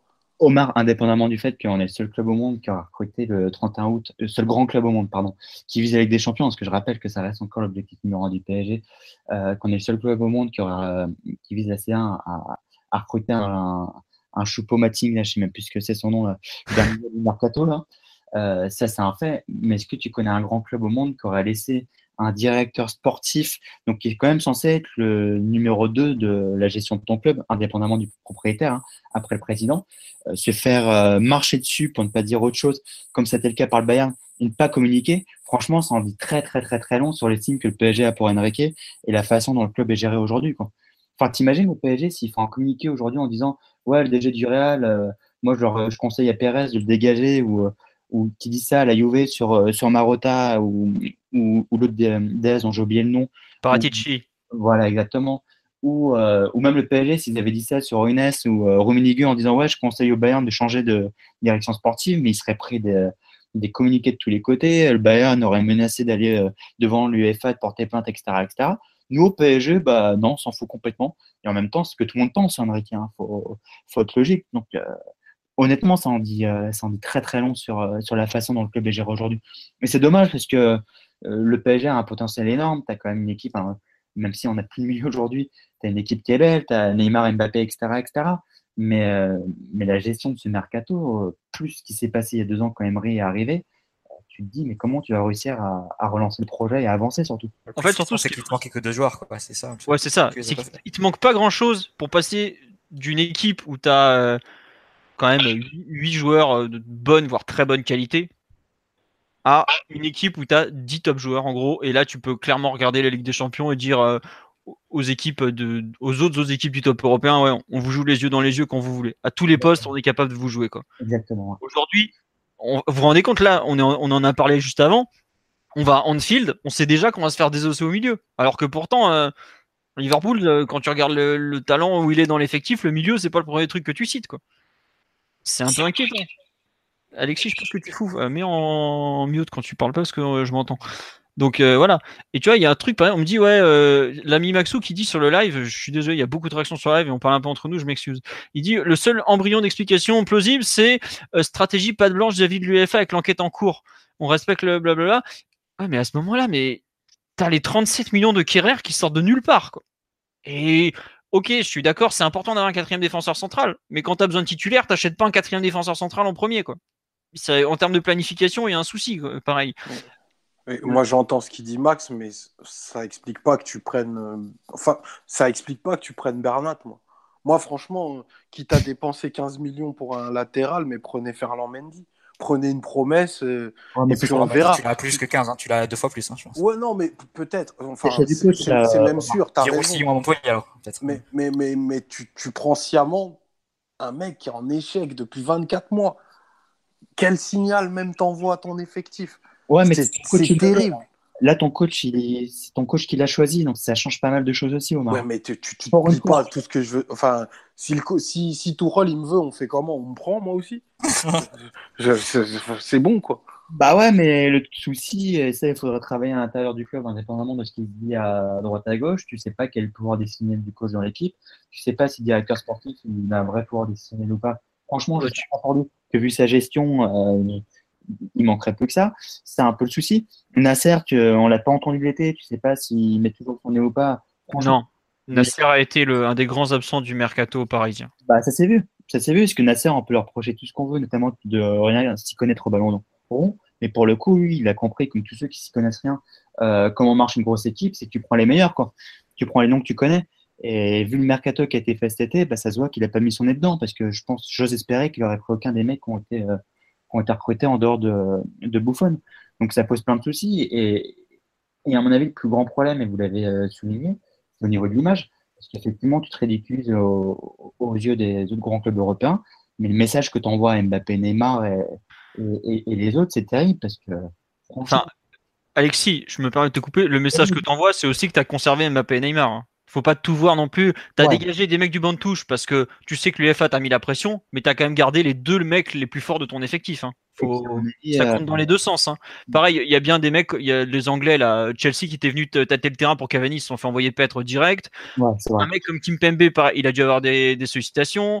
Euh, le Napoli, la Roma, ils sont venus pour Areola, pareil, ça a dégagé direct. Euh, attends, il y a, faut quand même. Le problème, c'est clairement le, le remplacement de trucs qui étaient prévus et, qui n'a pas été fait alors que ça crevait les yeux. Je regrette, mais euh, 37 millions d'euros pour Kerrer, c'est beaucoup. C'est le prix d'un très bon. euh, tu peux avoir un bon, voire un très bon milieu de terrain à ce prix-là quand même. Et ça veut dire que cas, tu l'avais sans doute à ce prix, mais. ah oui, à ce prix-là, t'inquiète pas, avec le livret avec un paquet cadeau, euh, en plus il est pas grand, ça prend moins de, moins de papier, c'est bon quoi. Ce qui aurait peut-être dû nous mettre la puce à l'oreille, c'est le fait que Tourelle a été, a été choisi en court-circuitant complètement Nasser qui voulait compter et Enrique qui voulait un Portugais. C'est peut-être euh, peut-être l'erreur de base, elle vient peut-être de là, et ce qui explique aussi le, le fait que Kerrer, ce soit Tourelle qui, qui l'ait fait de lui-même, même si bon, c'est après c'est Enrique qui s'est déplacé à Gelsenkirchen pour, pour finaliser. Oui, il a Après, pas finalisé grand chose, tu sais. Il y en Ouais, a, bon, il restait, euh, il restait à signer les papiers, quoi. Non, mais c'est c'est pour sa carte Flying Blue, faut, faut prendre des miles. Mais non, mais peut-être que ça vient, peut-être que ce, ce moment-là, euh, le choix du nouvel entraîneur, c'était peut-être, euh, s'il aurait dû nous mettre la puce à l'oreille à l'époque, on n'a pas du tout relevé. Mais le fait que Tourelle s'est un peu sorti du ciel euh, et, de, et nulle part, parce que ça faisait partie, ça faisait pas du tout partie des options que qu'avait sur la table Nasser ou Enrique quand on parlait de- du remplacement d'Emery. Bah ouais, mais bon. Non, mais c'est vrai que le problème du couple entraîneur-directeur sportif, on l'avait déjà ressenti au moment de la transition euh, Emery-Létang. Euh, la transition Blanc-Emery, je veux dire. Et ben là, deux ans après, t'as l'impression qu'on a refait la même bêtise.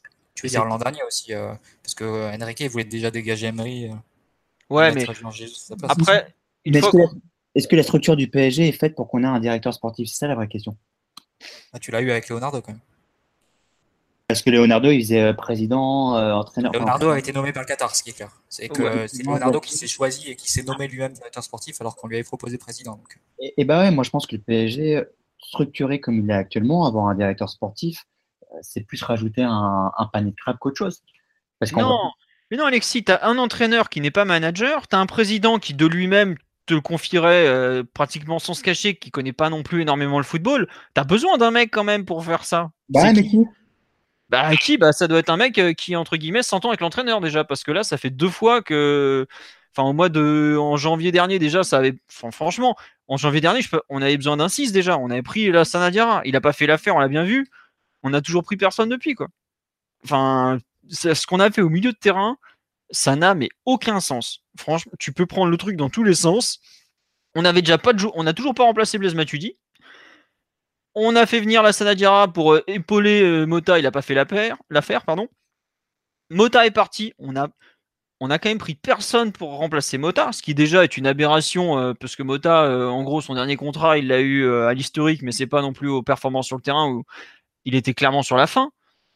Et histoire de finir le travail, tu balances l'autre Chelsea, même pas en vente, histoire de récupérer des sous que tu pourrais réinvestir au mercato d'hiver. Tu le balances en prêt avec option d'achat. Mais sérieusement, enfin, peut-être que le, le, le Betis va lever l'option d'achat au 25 juin, comme ça, ça passera dans les comptes. Mais c'est complètement débile comme affaire. au, mieux, au mieux, tu mets une obligation. Quoi. Oui, voilà. Au, au minimum, tu dois mettre une obligation si tu le bazardes. Mais là, on, on fait- Non, mais sérieusement, enfin bref. Tu... En gros, le cas, tu- c'est que s'il était resté dans l'effectif, le Chelsea, et que tu voulais le vendre quand même à la fin de saison, tu l'aurais vendu tranquillement à 25-30, même s'il n'avait pas joué énormément. Enfin, il aurait déjà beaucoup joué parce qu'il y a du manque au milieu de terrain, mais même si c'était pas le profil que souhaitait Tourelle, il aurait forcément joué et à la fin de saison, tu l'aurais forcément vendu et, et pas à une somme inférieure à, celle qui est. en plus, on sait que pour que le 25 ans. Betis fasse une opération de, de ce niveau-là, il va vraiment falloir qu'il soit mais ultra, ultra, ultra performant. Parce que faut Non. Bah, T'inquiète 30 pas, millions Omar. pour le Betis, c'est- une sacrée somme quand même. Oui, t'inquiète pas, va mon grand. Ils, trouveront l'argent dans d'autres endroits. Il arrivera le pognon s'il Ils ont mis une grosse somme sur William Carvalho hein, cet été.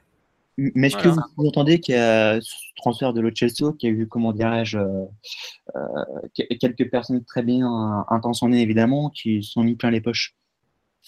Non, parce que c'est un prêt, donc tu t'en mets pas plein les poches après. Mais Non, mais franchement, enfin, t'es clairement, pour moi, le, tu vois, les trois derniers jours du mercato, quand tu fais consécutivement euh, arrivée de Bernat, arrivée de Choupo-Moting, départ de Lo Celso, t'es forcément dans la lutte d'influence entre les personnes présentes. Et clairement, Ouais. il aurait mieux fallu que la dernière semaine n'existe pas et que tu continues avec l'effectif sans les deux recrues et, et avec Chelsea en plus.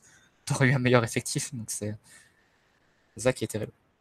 Non, mais c'est voilà. Après, tu vois, Lo Celso, clairement, le joueur voulait partir. Ça, c'est un premier point. On peut pas le renier. On peut pas nier, pardon. Tourelle n'a pas beaucoup compté sur lui pendant la préparation. De ce que j'en sais, il a été un peu déçu par rapport aux aspirations qu'il avait. Le gamin a eu du mal à encaisser la prépa. Ça n'a pas forcément cliqué entre les deux. Il demande à partir. Mais jamais tu dois autoriser ça. Draxler, le CVIFC, ils sont venus, ils ont fait oui, bonjour, excusez. Ils ont fait non, vous, dégagez quoi. On en a besoin, vous vous, vous cassez quoi. Pourquoi on n'a pas fait pareil pour l'autre Chelsea? Surtout si tu le remplaces pas quoi. Encore, tu le remplaces par un mec, t'arrives à t'a- à t'arranger, bon bref. C'est clair qu'il doit y avoir quelqu'un qui met un garde-fou, qui, qui est un peu arbitre entre les différentes euh, influences au club. Normalement, Nasser, quoi. Nasser, il doit être capable de dire euh, Jean-Claude Ban, je sais pas, enfin. Non, Jean-Claude Blanc il se mêle pas de, doit- de- de ça. Nasser, on a déjà retenu euh, Verratti, Neymar. Même si le CSO voulait partir, tu le retenais. Enfin, je pense pas que ça posait un, un grand problème. Donc, euh, Bah oui, il y a eu des joueurs, comme je dis, Ah avec des CV beaucoup plus gros que le sien. Voilà, faut que quelqu'un aussi mette un veto sur Bernat ou sur, euh, sur Choupo-Moting. Enfin, tu vois, c'est. Enfin, sur le, Non, honnêtement, le pire, c'est pas Bernat. Le- parce que Bernat, tu vois, t'as- encore, t'as un besoin. Mais il y a des gens qui valident quand même.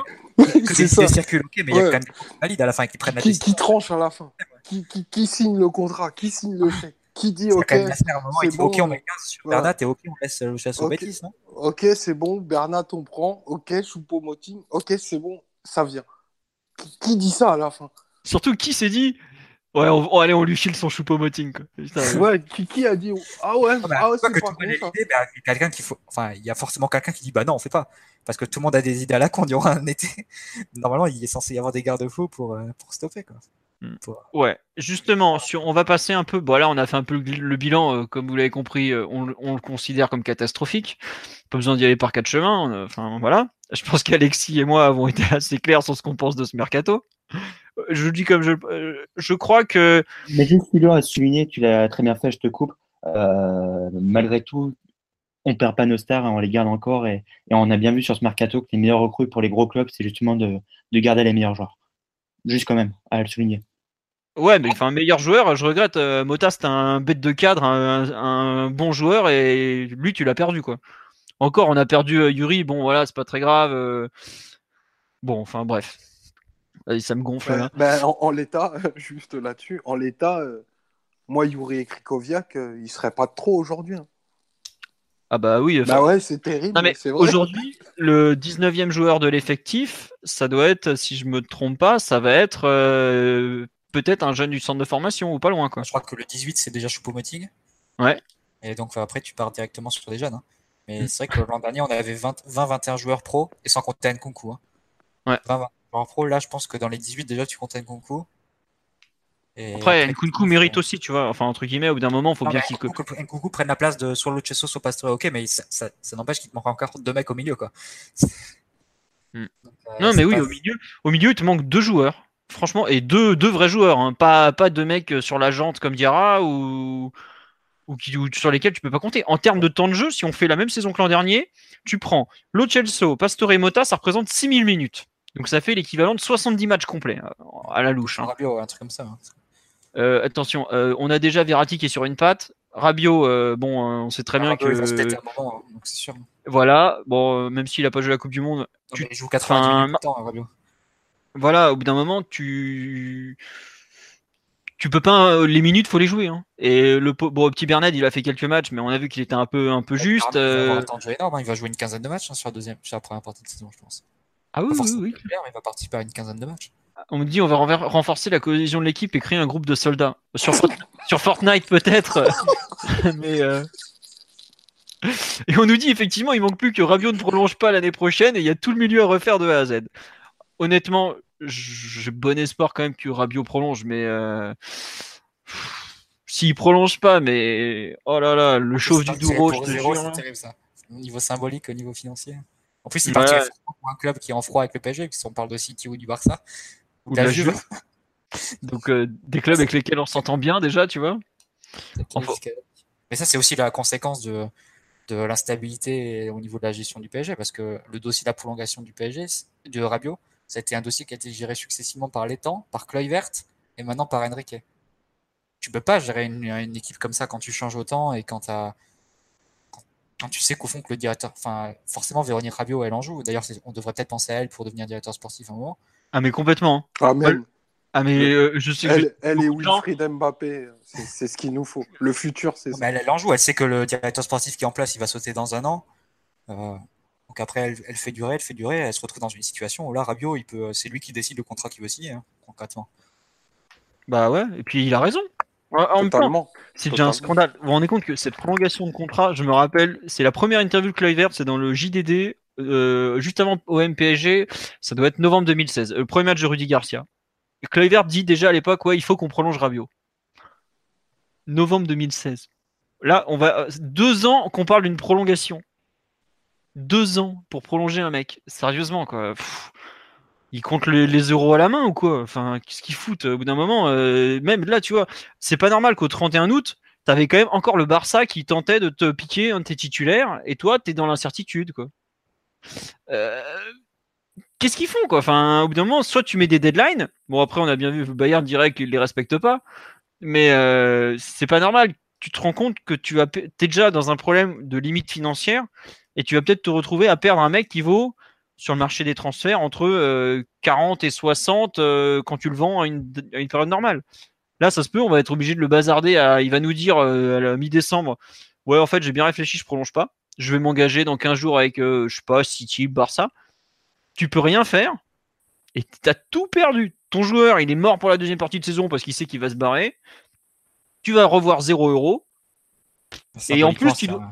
et en plus, et en plus, tu dois le payer pour les six derniers mois où il se touche la nouille. Et on sait que Rabiot, s'il a décidé de se toucher la nouille, ça peut être.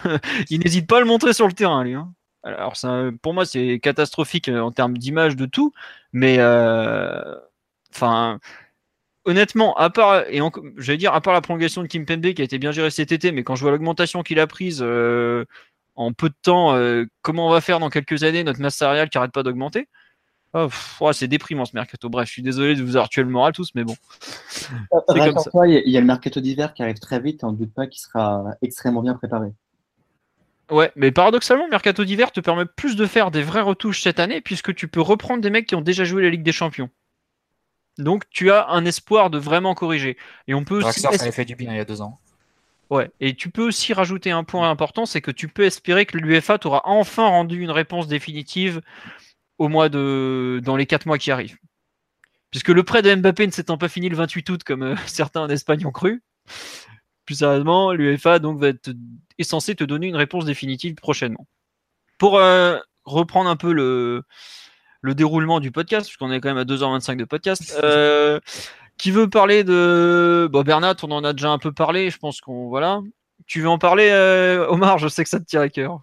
Qui Bernat? Ouais. Non, merci. Non, vraiment. Maintenant, c'est un joueur du PSG. Enfin, j'espère qu'il. De toute façon, c'est impossible qu'il fasse pire que... ce que je l'ai vu faire au Bayern le peu de fois où je l'ai vu ces dernières années. Donc, euh, Enfin, on avait un immense problème à, ce poste-là, c'est pas réglé. bon, bon courage, j'espère qu'il sera meilleur, c'est tout. Donc voilà. Euh, je vous le présenterai, enfin on vous le présentera sur le site euh, via les supporters bavarois, normalement dans le courant de la semaine. J'ai pas, j'ai pas eu le temps de finir les questions. ça va être un grand moment, je pense. Ah mais eux, quand ils, ils reviennent c'est les supporters de Valence, au en fait. C'est ça, c'est ça, faut remonter à Valence. Il a fait une bonne saison à Valence il y a 4 ans. Oh, bah, tu sais il a que 25 ans en plus, hein, je crois de mémoire, non? Non, mais euh, j'ai remonté le fil de sa carrière. Le mec, il a fait deux bonnes saisons. La première saison où il explose à Valence, la première au Bayern, et depuis, il fait que de la merde. On peut le dire, on peut pas le dire autrement.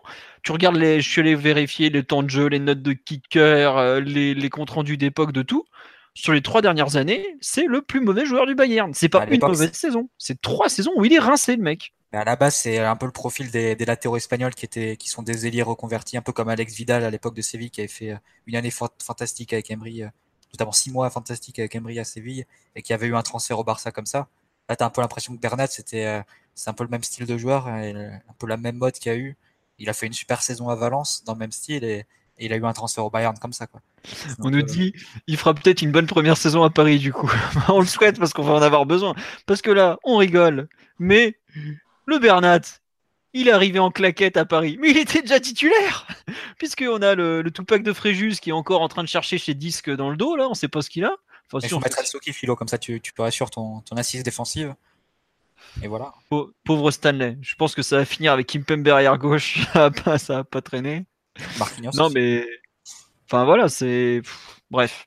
Bon, Bernat, on va éviter d'en parler. Choupo-Moting, que Tourelle a plutôt bien décrit en conférence de presse. Franchement, on le voit arriver, Choupo-Moting, il faut quand même savoir qu'au départ, ça vient du Sun. Donc le Sun, euh, comment vous dire? Il y a une bonne rumeur sur 100 publiés à peu près. Et la bonne rumeur, elle est tombée sur nous. On est quand même allé chercher un mec relégué avec Stock City.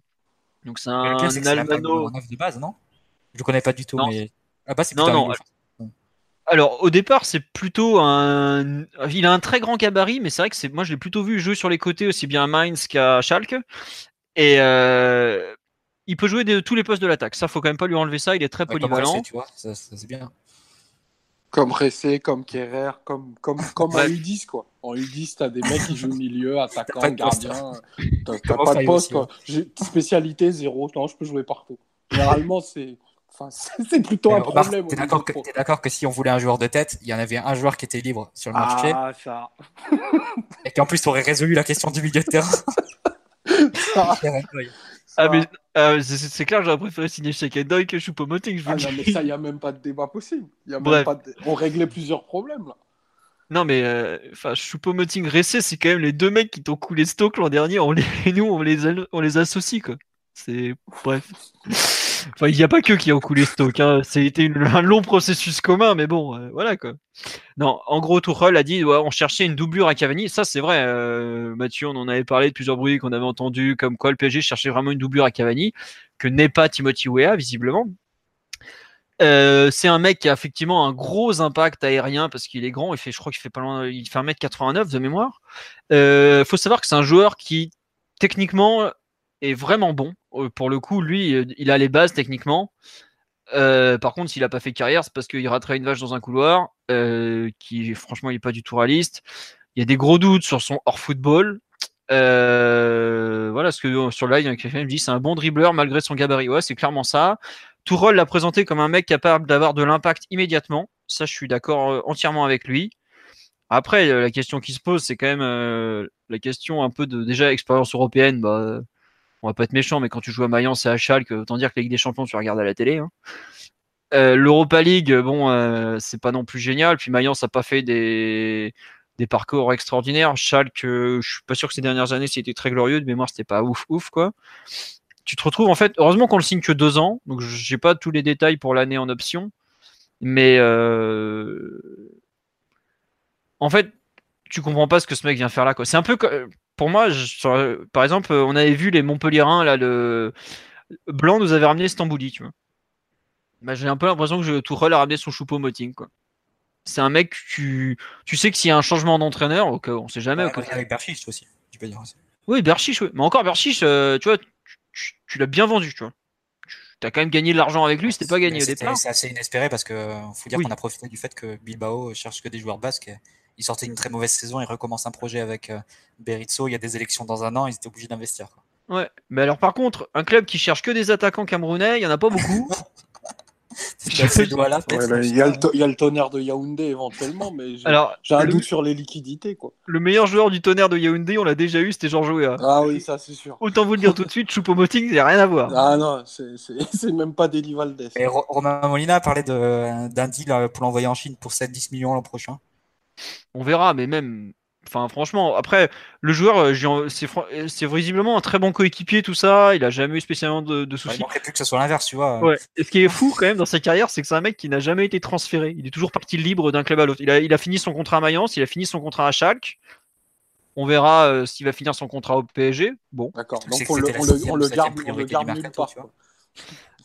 Non, non, c'est lui qui voulait partir euh, Schalke. Il estimait qu'il avait fait le tour. Et puis, bah, euh, faut être honnête, quand tu passes de, Sox- de Schalke à Stoke City, tu prends un gros billet au passage. hein. Les clubs anglais, en termes de salaire, c'est intouchable. Faut- ça, ce qui rend le truc grotesque, grotesque c'est que c'était le sixième ou la, c'était la sixième ou la septième priorité du mercato. Avant, tu mettais un ou deux milieux de terrain, même plutôt deux, un arrière gauche, un défenseur polyvalent, éventuellement un arrière droit.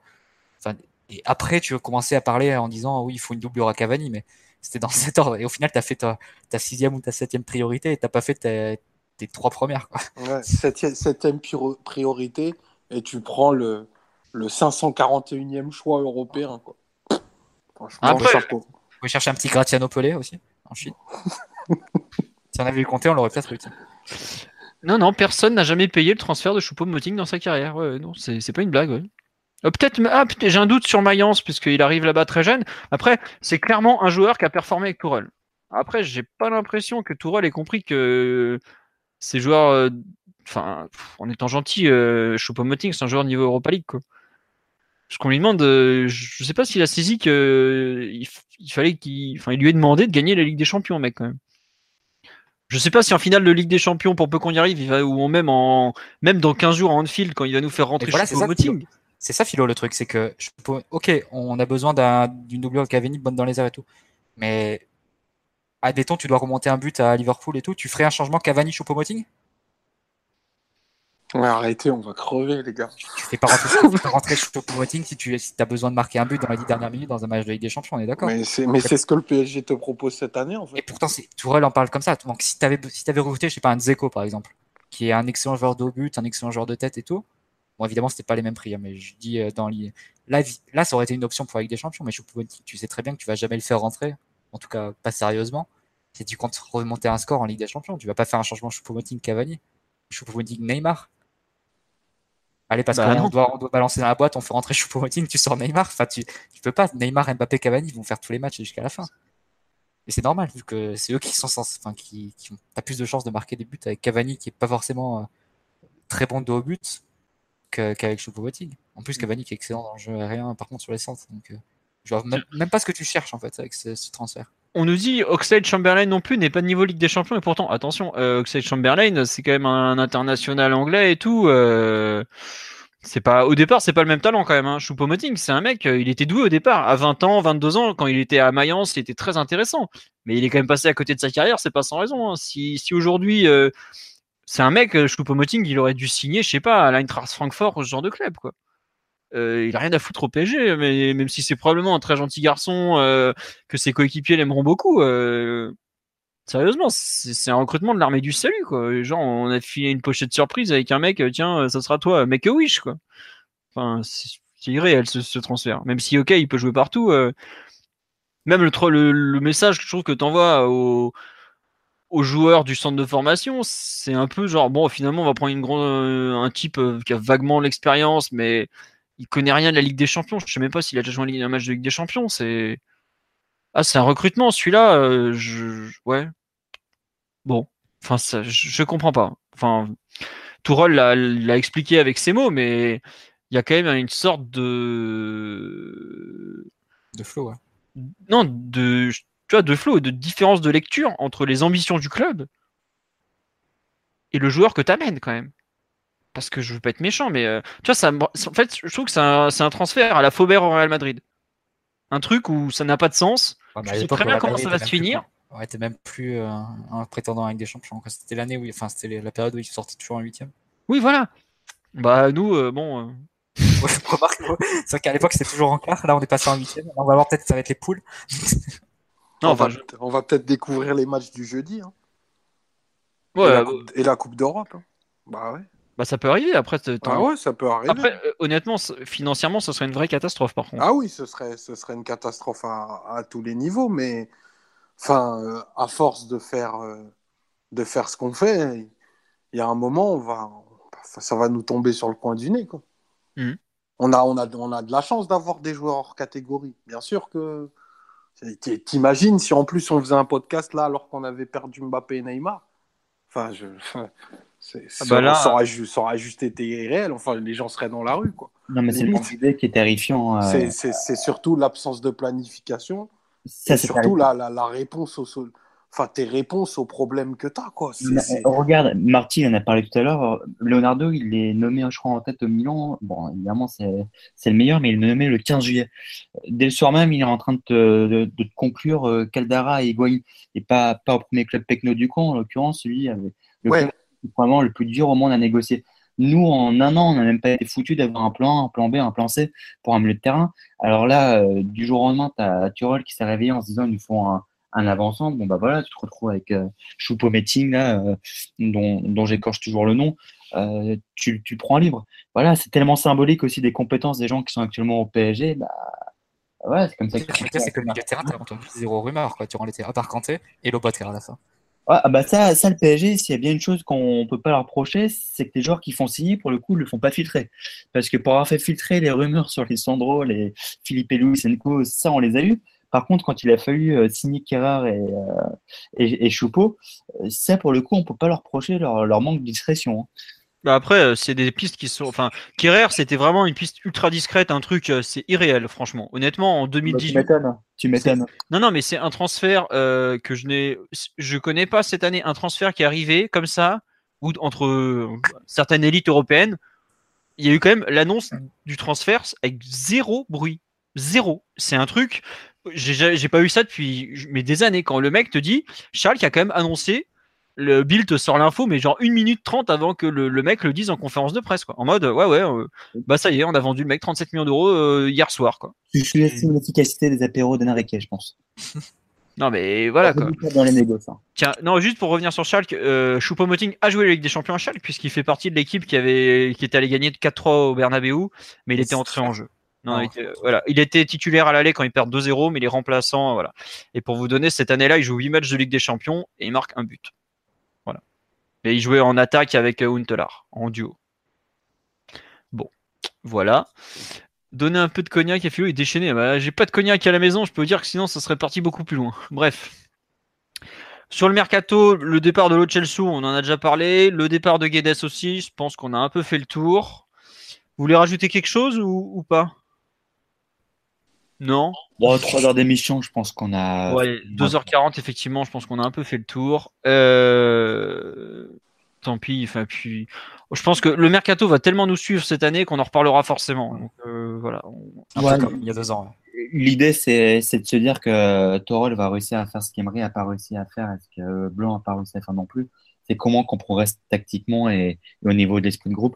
Quand je parle de l'esprit de groupe, c'est pas que les joueurs se tendent bien entre eux. C'est à la rigueur, franchement, moi, je m'en fous complètement ce qui se passe en dehors du, du terrain. C'est que quand on prend des bouillons comme à Nîmes et, et, surtout Ligue des Champions, sur tous les grands terrains d'Europe, euh, Munich, Madrid, Barcelone, pour citer les, les plus récents, bah voilà, qu'on forme enfin un vrai groupe, une vraie, une vraie équipe. Honnêtement, personne ne reprochera à Tuchel de perdre à, à Liverpool, à, à Munich ou contre le Real. Si on le fait entre guillemets dignement, est-ce que tu prends un, but magnifique, tu prends une décision arbitrale contestable, etc. Ce qu'on a toujours reproché à Emery et à, Blanc, c'est de perdre sans gloire, grosso modo. Voilà, ce sera déjà un, premier point et je pense qu'on a les joueurs au moins pour ça. Ouais. Bah, on verra, on verra. On nous dit couper le podcast, sinon on va descendre dans les rues et exprimer notre mécontentement. Mais euh, 16 rue du commandant Guibault, le Parc des Princes, allez-y. hein. N'hésitez pas à dire, euh, vous aussi vous voulez du cognac. Pa- passer au troisième étage de la factory avant. Cognac Il y a des gens- avant. Il y a des gens à les déloger. Ou aller Ouais. directement à la tour de Doha, euh, voir Ramis Khalifa. Ah bah si vous voulez partir en janvier pour le petit stage pour aller parler au pays, du pays à l'autre, là, c'est bon. hein, voilà. Non mais bon, plus sérieusement, euh, mercato euh, très décevant. euh, il y avait tout pour faire un bon, enfin il y avait pas tout pour faire un bon truc. Non, ça je suis une mauvaise foi parce qu'il y a quand même des, des soucis liés au fair play financier, mais bon, euh, c'est pas normal d'arriver à un résultat pareil honnêtement. C'est pas normal du tout. euh, on s'est ridiculisé un peu sur la scène européenne et ça va être compliqué de rebondir quand même à, court terme, même si un mercato d'hiver, euh, tu peux pas tout corriger en un mercato. Ce qu'on peut espérer, c'est que Kerrer se révèle, que Bernat euh, soit meilleur qu'attendu, euh, mais au milieu de terrain, tu auras toujours un énorme trou et il va falloir être très très fort cet hiver pour le combler quand même. Bon, juste pour finir, Sandbag, euh, pour euh, cette magnifique soirée. Imaginez si Neymar ou Mbappé euh, se pètent six mois comme l'année dernière Neymar en seconde partie de saison. Là, je pense qu'on va bien rigoler. hein.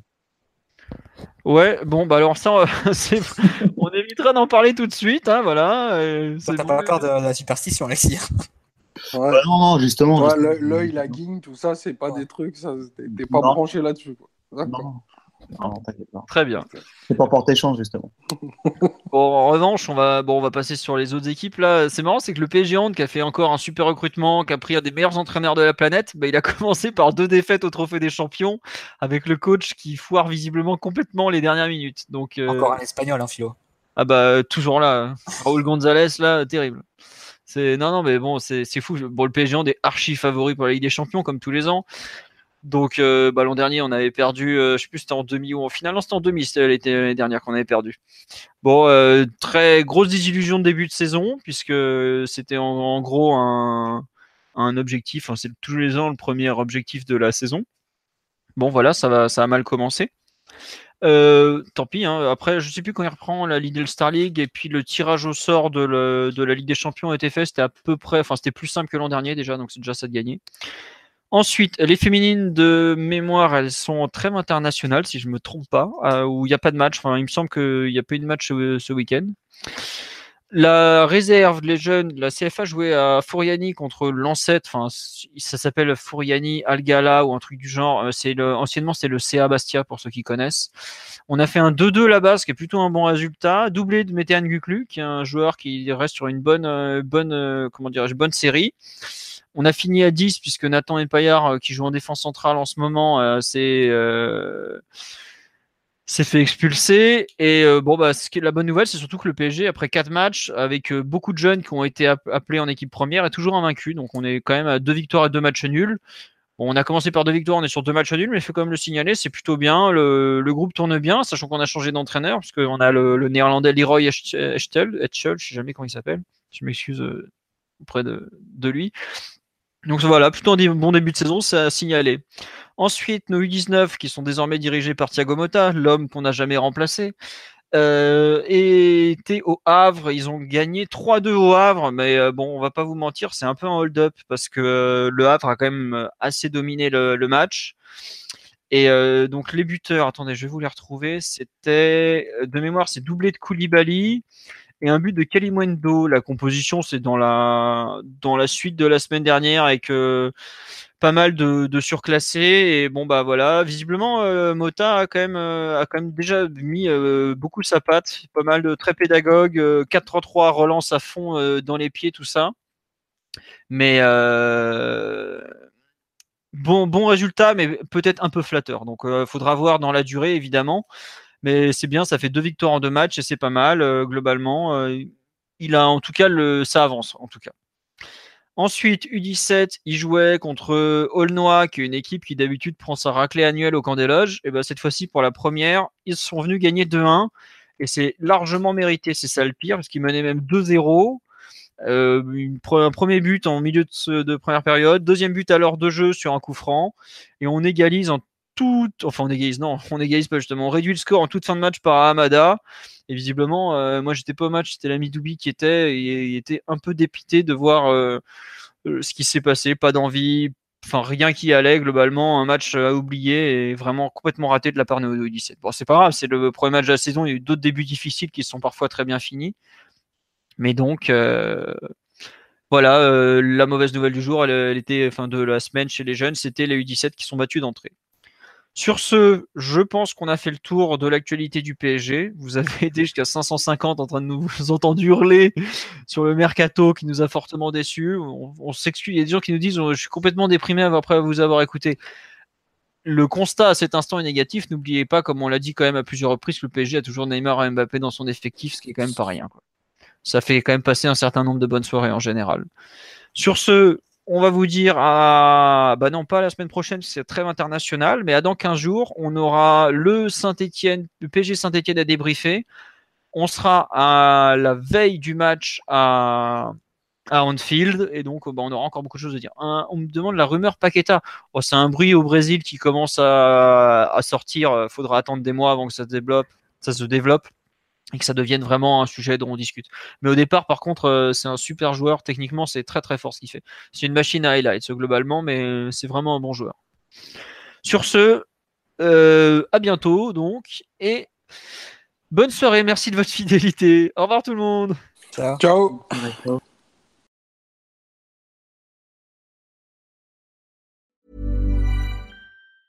Normally, being a little extra might be a bit much, but not when it comes to healthcare. That's why United Healthcare's Health Protector Guard fixed indemnity insurance plans, underwritten by Golden Rule Insurance Company, supplement your primary plan so you manage out of pocket costs. Learn more at uh1.com.